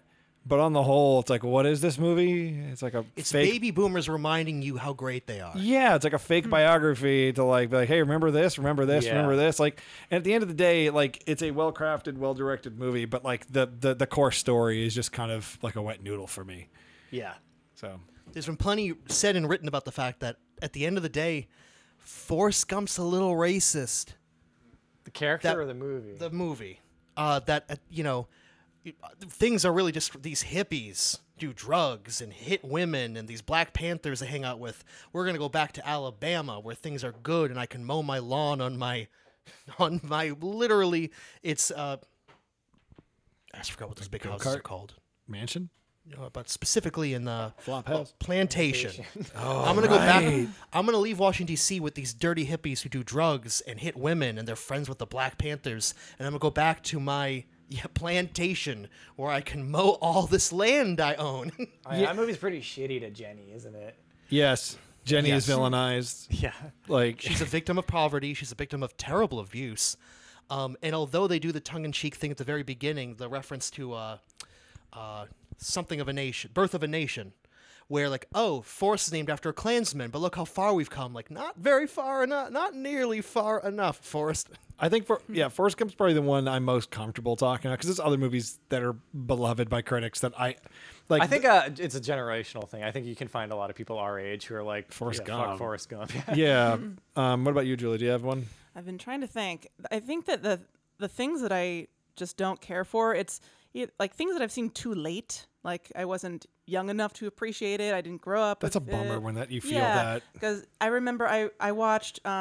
The Sandlot, Goonies, and David Bowie, Labyrinth, yeah. Mm-hmm. and Princess Bride. All of those watched like in middle school. Totally would hit. Yeah, it was so none of those. I don't really care about any of those basically because I was too old. I watched the Goonies for the first. I watched it once as a kid, and then I went back to it maybe 5-6 years ago. And I like Richard Donner. I like the director a lot. And it's hard to sit through. Do critics even like that movie though? I actually don't know. Probably not. But like I agree. But Princess Bride, I saw it for the first time when I was like 13, and it just worked for me. But I could totally see it's a bummer when someone wants you to watch like, oh no, this is like a classic movie I grew up with. And sometimes it works out. Mm-hmm. Sometimes you watch a movie for the first time and you're like, oh, Heavyweights is good. You know? Exactly. Yeah. And for some people, it's sacrilege to say, like, maybe the Sandlot's just a couple of catchphrases. Labyrinth, Sandlot, Princess Bride. Oh, also, The Neverending Story. Never saw it. Yeah. I saw that for the first time, like, last year. And I actually, it's not really good, but I was so impressed with the production that I... Sometimes that helps. Yeah. Mm-hmm. Ryan. Rudy. I think Rudy sucks. I really think Rudy sucks. There are a lot of sports movies that fall into that category of like the Academy absolutely loved it, and it yeah. Rudy is about a real person whose only intelligent decision he makes. I shouldn't say the only good part about the movie is when he graduates from high school and he's not going to college and he's working in the steel mill in town and his friend dies and he realizes I have to get out of the steel town because the steel mill is dangerous enough to kill people and nobody cares if I live or die. Yeah. We could have ended right there. That could have been an ending the way you just described it. Yeah, that could have been pretty good. It's kind of like that movie about I want to work at NASA someday and build rockets, but Chris Cooper's my mean dad. Yeah. And spoiler alert, he ends up building fucking rockets. It's great. You work. But Rudy's about if you pull yourself up by your bootstraps, you can make it. If you just work hard enough. Yeah. That is not how you get in the NFL. That is not how you play college level football or any sport. Or like Division A teams. Yeah, like Notre Dame in particular. It's Notre just, Dame is... And the weird reverence the characters have for Notre Dame, it's a religion for them. It's kind of off-putting to me. That stuff is always off-putting to me when I'm watching... I don't know if it's a generational thing, but we've talked about The Natural before. There you go. Mid-'80s, huge Oscar winner. Robert Redford really wants to play baseball. And then this... crazy woman shoots him and injures him so he can't play for a few years. And so then when he finally gets to start playing baseball, he's like older, which I don't know if that's in the book or if they use it as an explanation as to why it's Robert Redford playing baseball and he's like 60 in the movie. But it really, the movie just boils down to he loves baseball. But that's like the big Oscar bait scene is him in a hospital bed holding a baseball, tearing up, going, I just love baseball so much. And like it won all these awards and like it's aesthetically amazing. Like the filming. It's very pretty looking. It's very beautiful. We've talked about this, but you might not remember this. In the book of The Natural, he strikes out at the end. He doesn't win. It's the Rocky ending. And they change it in the movie. The ending of the movie is dumb. It's the Casey at bat. No, you'd have to see it. Yeah. Like, well, you don't have to. But no, I agree. Rudy's a really good example of like a post-Rocky, like, oh, sport movies can be the Oscar movies. Mm-hmm. In the end of Rudy, he gets to play for like the last 30 seconds of a negligible, meaningless game. As if he's like the one kid in town. It's a level of tokenism. It's like he's the mascot. And in the real Rudy, I'm sure in real life, probably had an intellectual disability, probably has a learning disability. Yeah. And so they kind of made him the little mascot buddy and let him play, but not really play. And they in the film, he does not have a disability. They just have this weird message and they kind of sugarcoat over the real circumstances of his playing in the last like minute of a game that doesn't matter where they're going to win anyways. You really have to like earn that kind of a like love for an institution in those movies when it's just like, oh, it's Notre Dame. It's like, okay. Like when his father comes to see the game he plays in and he like has an awe of like, I can't believe that we're here. And I thought, people spit their gum out here. It's not the Vatican. They play football. I played football. I was a football captain. I have very little reverence for football outside of like the technical stuff. I like football can be very entertaining to watch, but I don't think it's like this glorious thing. All right. Before we have to put a football on the preview image for this video. Yeah. Next question from Jazz Gag. I'm a fan. Thank you, Jazz Gag. That might be their name. It's not spelled. It's with like a Sonic friend name. I want 3-word answers for this. Okay. All right. Hey guys, snakes for legs or sharks for hands? Sharks for hands. Sharks for hands. Pass. I'll go with snakes for legs. I thought snakes for legs because. I think it'd be more productive. Sharks for hands, like I can't do anything. If you can train the sharks, then it's perfectly fine. If I have to like fight Spider-Man, sharks for hands. Well, here's the thing. This person asked also why, but I don't want to give answers. I just want to. The less you know, the better. The answer is obvious. Neil, what if my shark hands make me better at selling barbiturates? Sure. I'm going to cut out the crime question so that answer.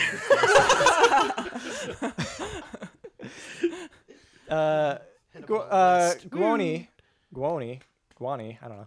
Gwoni asks, "What's the first R-rated movie you ever saw?"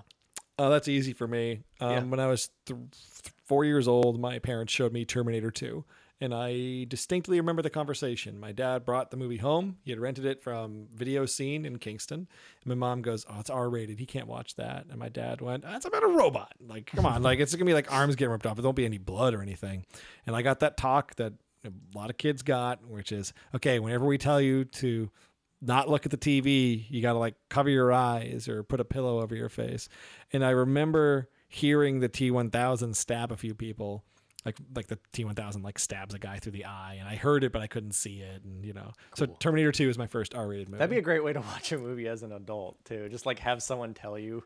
A sensor. When to somebody hide. Gets to play dad and like put their hand, put the pillow over your eyes. Yeah, yeah. Julie, do you ever? Well, I don't remember, but I'm thinking about maybe a movie that just freaked me out or that my parents thought was inappropriate. The one I'm thinking of is Small Soldiers. Mm. Hey, which right. Definitely not R-rated. Definitely not R-rated. Let's check. But I think it was likely R-rated. No, I think it was because it was just too violent, and that's just. And also because they were toys. I don't know. That's the only thing that's coming to mind. It's Joe Dante, right? Yeah. Yeah, Joe Dante has a way of making movies feel... He made Gremlins 2 and Gremlins, but Gremlins 2. So he kind of knows how to make a movie feel darker than he's allowed to illustrate on screen. Ryan. I do not know my first one, but the one I have the first one I have strong memories of is Predator. Mm. My dad showed my brother and I Predator, and it was one of those, and I'm sure this happens in households all across America, hell, all across the world. Don't tell mom. Yep. And we did. What if this is it? Sorry, mom. Yeah. She doesn't listen to this. A lot of Arnold Schwarzenegger movies that kids were allowed to watch, like Total Recall. I never saw Total Recall. That my parents drew the line at Total Recall. But I still remember. Yeah, it's kind of there's some weird nightmare. It's like X-rated. Now, something that kids do not have today is you go out to the video rental place and you'll get like 2 or 3. One is clearly for the kids, and the other, dad's gonna watch this, and he either he greenlights it or. Dad greenlights it, mom doesn't, which means it's not greenlit, period. Yeah. Now, mine, I was a very self-policing kid. I didn't want to see violence or anything that would give me nightmares or anything. So I don't remember actually seeing any R-rated movies when I was too young. I remember watching The Frighteners on TV and thinking, this is R-rated. One. I think it's not.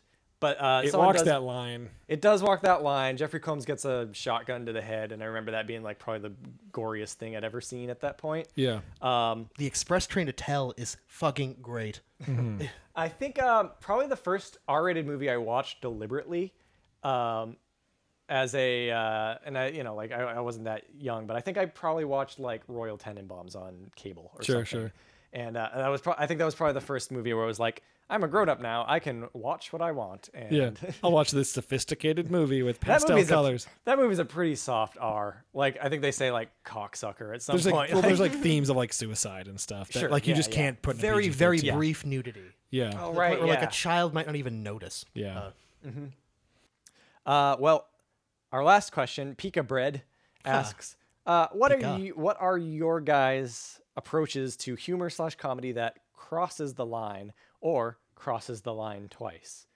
This has come up a bunch. Like a lot of comedy verges on the taboo or just scratching a part of your brain that recognizes something. A lot of people just laugh at something, not just because it's a reference, but because a thought that you never articulated and you hear someone say it out loud, right? That's like, and with us, whenever we want to do a taboo, we've had to wax and wane and like sand stuff down before. If we feel like we've ever taken an edgy joke and diluted it to the point where it's no longer the original joke, we usually just throw it out. Yeah. Like there was a joke in Computer Fighters originally where Daxter Flaxter, who's this, if you haven't seen it, he's like this like wacky like 90s pitch man guy with sunglasses, and he shoots lasers and stuff. And every scene he's in, if you look at his shirt, there's a different saying on the back. Like in some scenes it says cool, and some it says radical. I think in one scene it says pizza. And at the end of the movie, like for a brief moment, if you looked real close, I wanted his shirt to say like Rodney King. Like I wanted him to be like a Rodney King supporter who like didn't like the cops. Right, yeah. And like I thought it was funny that like this vacant shell of a soul would like really care about Rodney King. And also because it's a very specific 90s reference to throw in there. It's not just cowabunga, like this name has weight. The 90s had problems. Yeah. And we were like, that's too much like joke to have to get in a half a second. Well, also we got to like a week before filming that scene, and it wasn't Trayvon Martin, it was Michael Brown. Michael Brown was going down, and we were like, maybe don't put the Rodney Suddenly King. This doesn't feel that 90s. Like, maybe this zinger isn't, but like, we've definitely had jokes where we just discuss like, well, what are we really going to gain out of this? And we're not afraid to do taboo stuff. Like, yeah, I think it's a good attitude to have, is just approach that sort of approach it in good faith. You know, you're not trying to piss people, as long as you're not trying to piss people off. And as long as you don't get over like hyper defensive, if someone does point out something that you did wrong, yeah. People just kind of want to be validated. And if, you know, whether or not you choose to engage with them, just be like, oh yeah, I get it. You know? Yeah. As long as you get it, then I don't think you're, yeah. I granted, like, I think our kind of comedy is definitely not really in that realm, especially nowadays. I think that we're a little older. Yeah. I mean, like, we've relented when someone called us out for saying gypsies as a punchline. Mm-hmm. Like, yeah, we're like, oh yeah, I guess some people don't like making fun of gypsy culture because they are, you know, that's like a slang for a certain type of person. Yeah. Yeah. And we're just like, oh, well, to us, it's like, it's a movie trope. That it's Sardo. Yeah, yeah, it's like that. But, when in doubt, just assume, oh, I could make a million other jokes. Why do I have to make that one? Exactly. You know? Yeah. The other day I was listening to NPR and there was an interview with Bo Burnham, who had just directed the movie Eighth Grade. And they'd asked him about things he'd done and said earlier in his career. And he said, yeah, of course I'm not proud of them. Yeah. Like, how, let me ask you this. How many people were recording you when you were making jokes and you were 17? Teenagers try to shock each other. Yeah. But I grew up in the early days of the internet, and everyone before me grew up without the internet. Yeah. Maybe that means teenagers are more civil now. They're not. Yeah. They're not. They actually record themselves saying things permanently, doing and saying things that are total for shock value. Sure. Teenagers have imbalanced brains. They have hormones that are at the wrong levels because they're developing. And they want to learn control. They want to feel like they're in power or something. I mean, everyone does to a degree. And I think if you get an audience in your early 20s, you might kind of stay in that mindset. We could name very specific YouTubers. Oh yeah, yeah. The usual fucking Shane Dawson. Yeah. Shane Dawson's always the one I go to. Like, I just don't like. Yeah, he never grew up. Like, he kind of doesn't. I don't know. Like, we can cut this out. But like the whole blackface thing. Like, why did that pass muster on YouTube? Why didn't they pull that back then? Like, they really were hands off in the first 5 years. It was the culture, and I'm not as an excuse, but the culture definitely. People felt like we were past racism. We were even past homophobia to a degree. Yeah. And it was a playground we could venture into. It's a playground. We can kind of like derive humor from things being backward, because we're not really backward, you know? Yeah. I feel like gay jokes maybe in the last 3 years kind of went through a similar rebound where Rick and Morty had a punchline where in one episode, Morty says something sensitive and Rick just goes, huh, gay. And in the community had a gay joke, or that with the punchline was someone says gay. And the joke is like, that's so uncool. Right. But the joke was like, well, come on, like gay marriage is basically legal and stuff. But now I think in 2018, nothing like Dan Harmon and company would never make that joke. I haven't watched the latest Rick and Morty, but I feel like I know what you're talking about with like, oh, this is a playground. Maybe we can jump into right now. Yeah. It's a safe space again. Like it's kind of like, it's almost like fashion trends where like things kind of come back into, and like someone I knew like used gay as a pejorative like last year or something, and I actually like laughed because like, oh, I haven't heard someone say that like that since the early 2000s, since I was like 14. So have we kind of gotten do you want to talk, I mean, like, Julie, have you ever had anything that like you've like objected to working on? Like, I'm trying to think if there's anything that we did. Well, there's the Dracula thing. That's like that's one I'm thinking of. We never did it. Yeah, yeah. The other thing, the vampire community, man. You do not want to mess with that. We have another question. Sorry, we have that other question. I can do something else. Really something less. I don't really have a good answer. I think the only other thing that like, it's not exactly the same situation, but we made that Jumanji film, and then Robin Williams died like very shortly after. But were you like gagging on him like being dead? Or yes. Oh really? I haven't watched it in a long time. He very specifically dies at the end of that video. We learned about it in the newspaper. Yeah, but he was it was clearly out of a place of admiration. You weren't like dumping on him for 5 years and then like turned face. No, like but we were talking about like an embarrassing movie that's not very good, and just like acting like that's the only thing he had been in. And I think it did kind of like put a poor taste in people's mouth when they went back and watched it. I think there's another question somebody asked about like projects we didn't get to finish or like but it parlays into this. Again, that might be not like a Julie. No, but it might be a good combination. Who do you know who asked the question? Viva Reverie. Yeah. Okay. So Viva Reverie asked this question about, you know, projects we've had to abandon or we never got to finish. And that actually plays into the you know, the taboo humor question. Yeah. That's like, we had a script a couple of years ago, maybe 2 years ago, called Dracula Gets Shot. And I still think we should make this. It's modern day. Dracula's got someone cornered and like they're panicking, and Dracula, Bela Lugosi style Dracula, right? Yeah. Like black cape. And Dracula's like, ah, yes, after 300 years of slumber, I will finally feed on fresh blood. The cops show up. Mm-hmm. Like a cop car pulls up and like the sirens going and like the lights. And we wanted Julie to play the cop. And like Julie like pops out of the car with a gun and she goes like, freeze, dirtbag. And Dracula looks over at the cops with their guns, and Dracula starts to laugh and goes, ah, ha, ha. Look at your tiny muskets. They are no match for me. Count Dracula. And the cops just shoot like once, and it like knocks Dracula over on his ass. And he's like, what the hell? Like it like really like hurts. Just dumbfounded, like, like a gun technology has improved a lot. Yeah, Dracula is like, we gotta start playing up. Dracula's like really out of vogue. Yeah, it's like, oh well, I'll just make my escape while they reload their muskets. And then Julie like whispers to the cop, like, shoot him a lot. Yeah. And they just shoot him like four times, and he just gets laid out. He's like bleeding out in the ground. And the last line is Dracula going like, oh, this is definitely going to kill me. And like we came real close to doing it. Like I talked to a guy who had a cop car we were going to rent. We found a parking lot in Davis Square. Yeah. And costume rental too. Pretty cool. Yeah, we were like ready to do it. Like it was going to be like, we're going to spend a lot, really put our backs into this like really tight 45-second joke. And then Neil, you got cold feet. I balked because I was thinking, for some reason, I was like, police shooting unarmed people just doesn't seem funny right now. I got bummed out. I'm like, we can't shoot Dracula? We can't shoot Dracula. So like, the problem is, it's always going to be in the news. That like Dracula's getting shot? No, but like, you know, police brutality. Yeah. And with our luck, we're going to put it up, and then there's just going to be another story because it keeps happening. It's going to be like an African-American man from Transylvania or something, like he's gonna have like ancestors. It's gonna be like a very I know it's not what you're worried about, but like not what I'm worried about, Ken.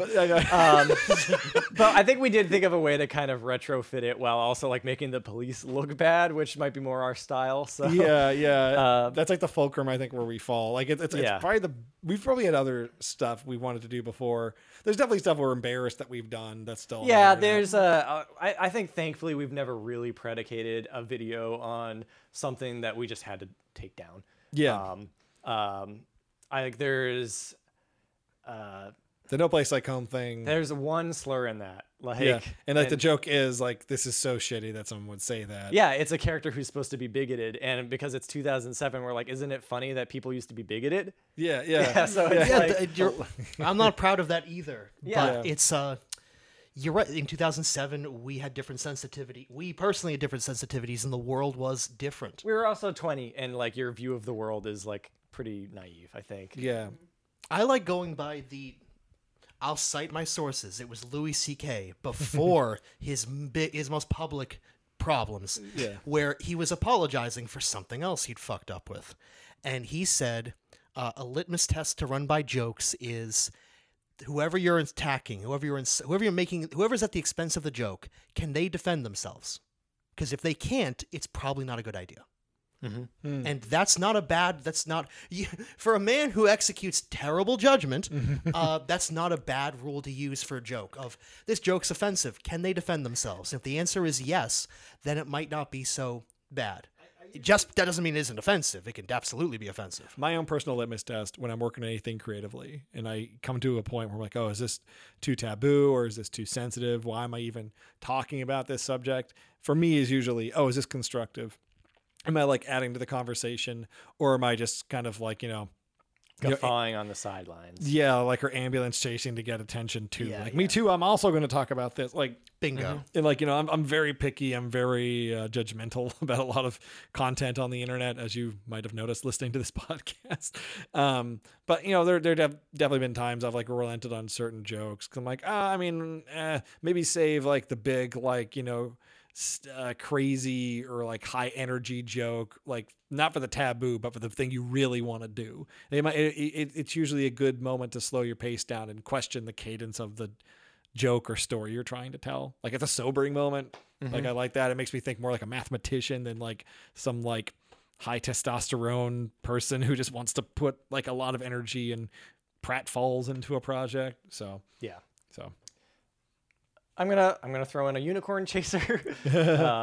Gender Toads, great name, asks, what of your works would you send into space for aliens to best understand human culture? The World Wide Web. That's good. Yep. It's a very expository piece. I was similar era. I was going to say Ryan Murphy's Psychic Friend, because it kind of contains all of human tragedy in 3 minutes. So you can say this. Our belief in the occult, our belief in money, our government trying to control dissidents, and just like people suffering, and lots of bright, fun colors. Yeah. Ryan. Oh, jazz. I want them terrified. I want them to stay never away. I want them to I'm picturing independent. I don't picture the Vulcans landing in San Francisco to give us free energy. No, I'm picturing Independence Day. I want them to steer clear of the third rock from the sun. Get the hell out. Let's see. Maybe for me, well, I guess the ones that I was in, The Magic of Generosity, it shows class difference. You know, it shows an urban environment where people live. It shows human greed. You know, it shows a lot of different things. They're going to show up with a whole bunch of urine trying as a goodwill. Yeah. We come in peace. They're on the White House lawn with jars of pee and blacked out teeth. Where'd they get human pee? Don't think about it. That's why they keep abducting us. That's Guaranteed Audio. Our 11th episode. Yeah. Thanks for tuning in. Thank you very much, everyone. Watch out for the Slender Man when you're driving home tonight, and have a good night. Good night. Good night. Thanks, Julie. You're welcome. Oh wait, Julie, where the hell can people find your stuff? Oh shit. Oh yeah. Well, people can find information about me on JulieBeckerArtist.com. None of it is funny. It's all very serious art. JulieBeckerArtist.com. Correct. Cool. And you can see your face in various videos that we've all done over the years. There's no Julie Becker tag that I'm aware of, so you'll just have to watch every video and see if she pops up. But we'll start putting Julie Becker hashtags after the magic wish and things like that. Yeah, actually, so. I should go through and because you can catalog actors on YouTube now, right? Yeah. I should just do that. Anyway, yeah, that's you know who we are. You can figure it out. Good night, everybody. It'll be real great. Watch out for Slender Man. Make that joke again. Well, we're going to cut the previous one. All right. Thank you again for joining us, Julie. And until next time, thank you, patrons.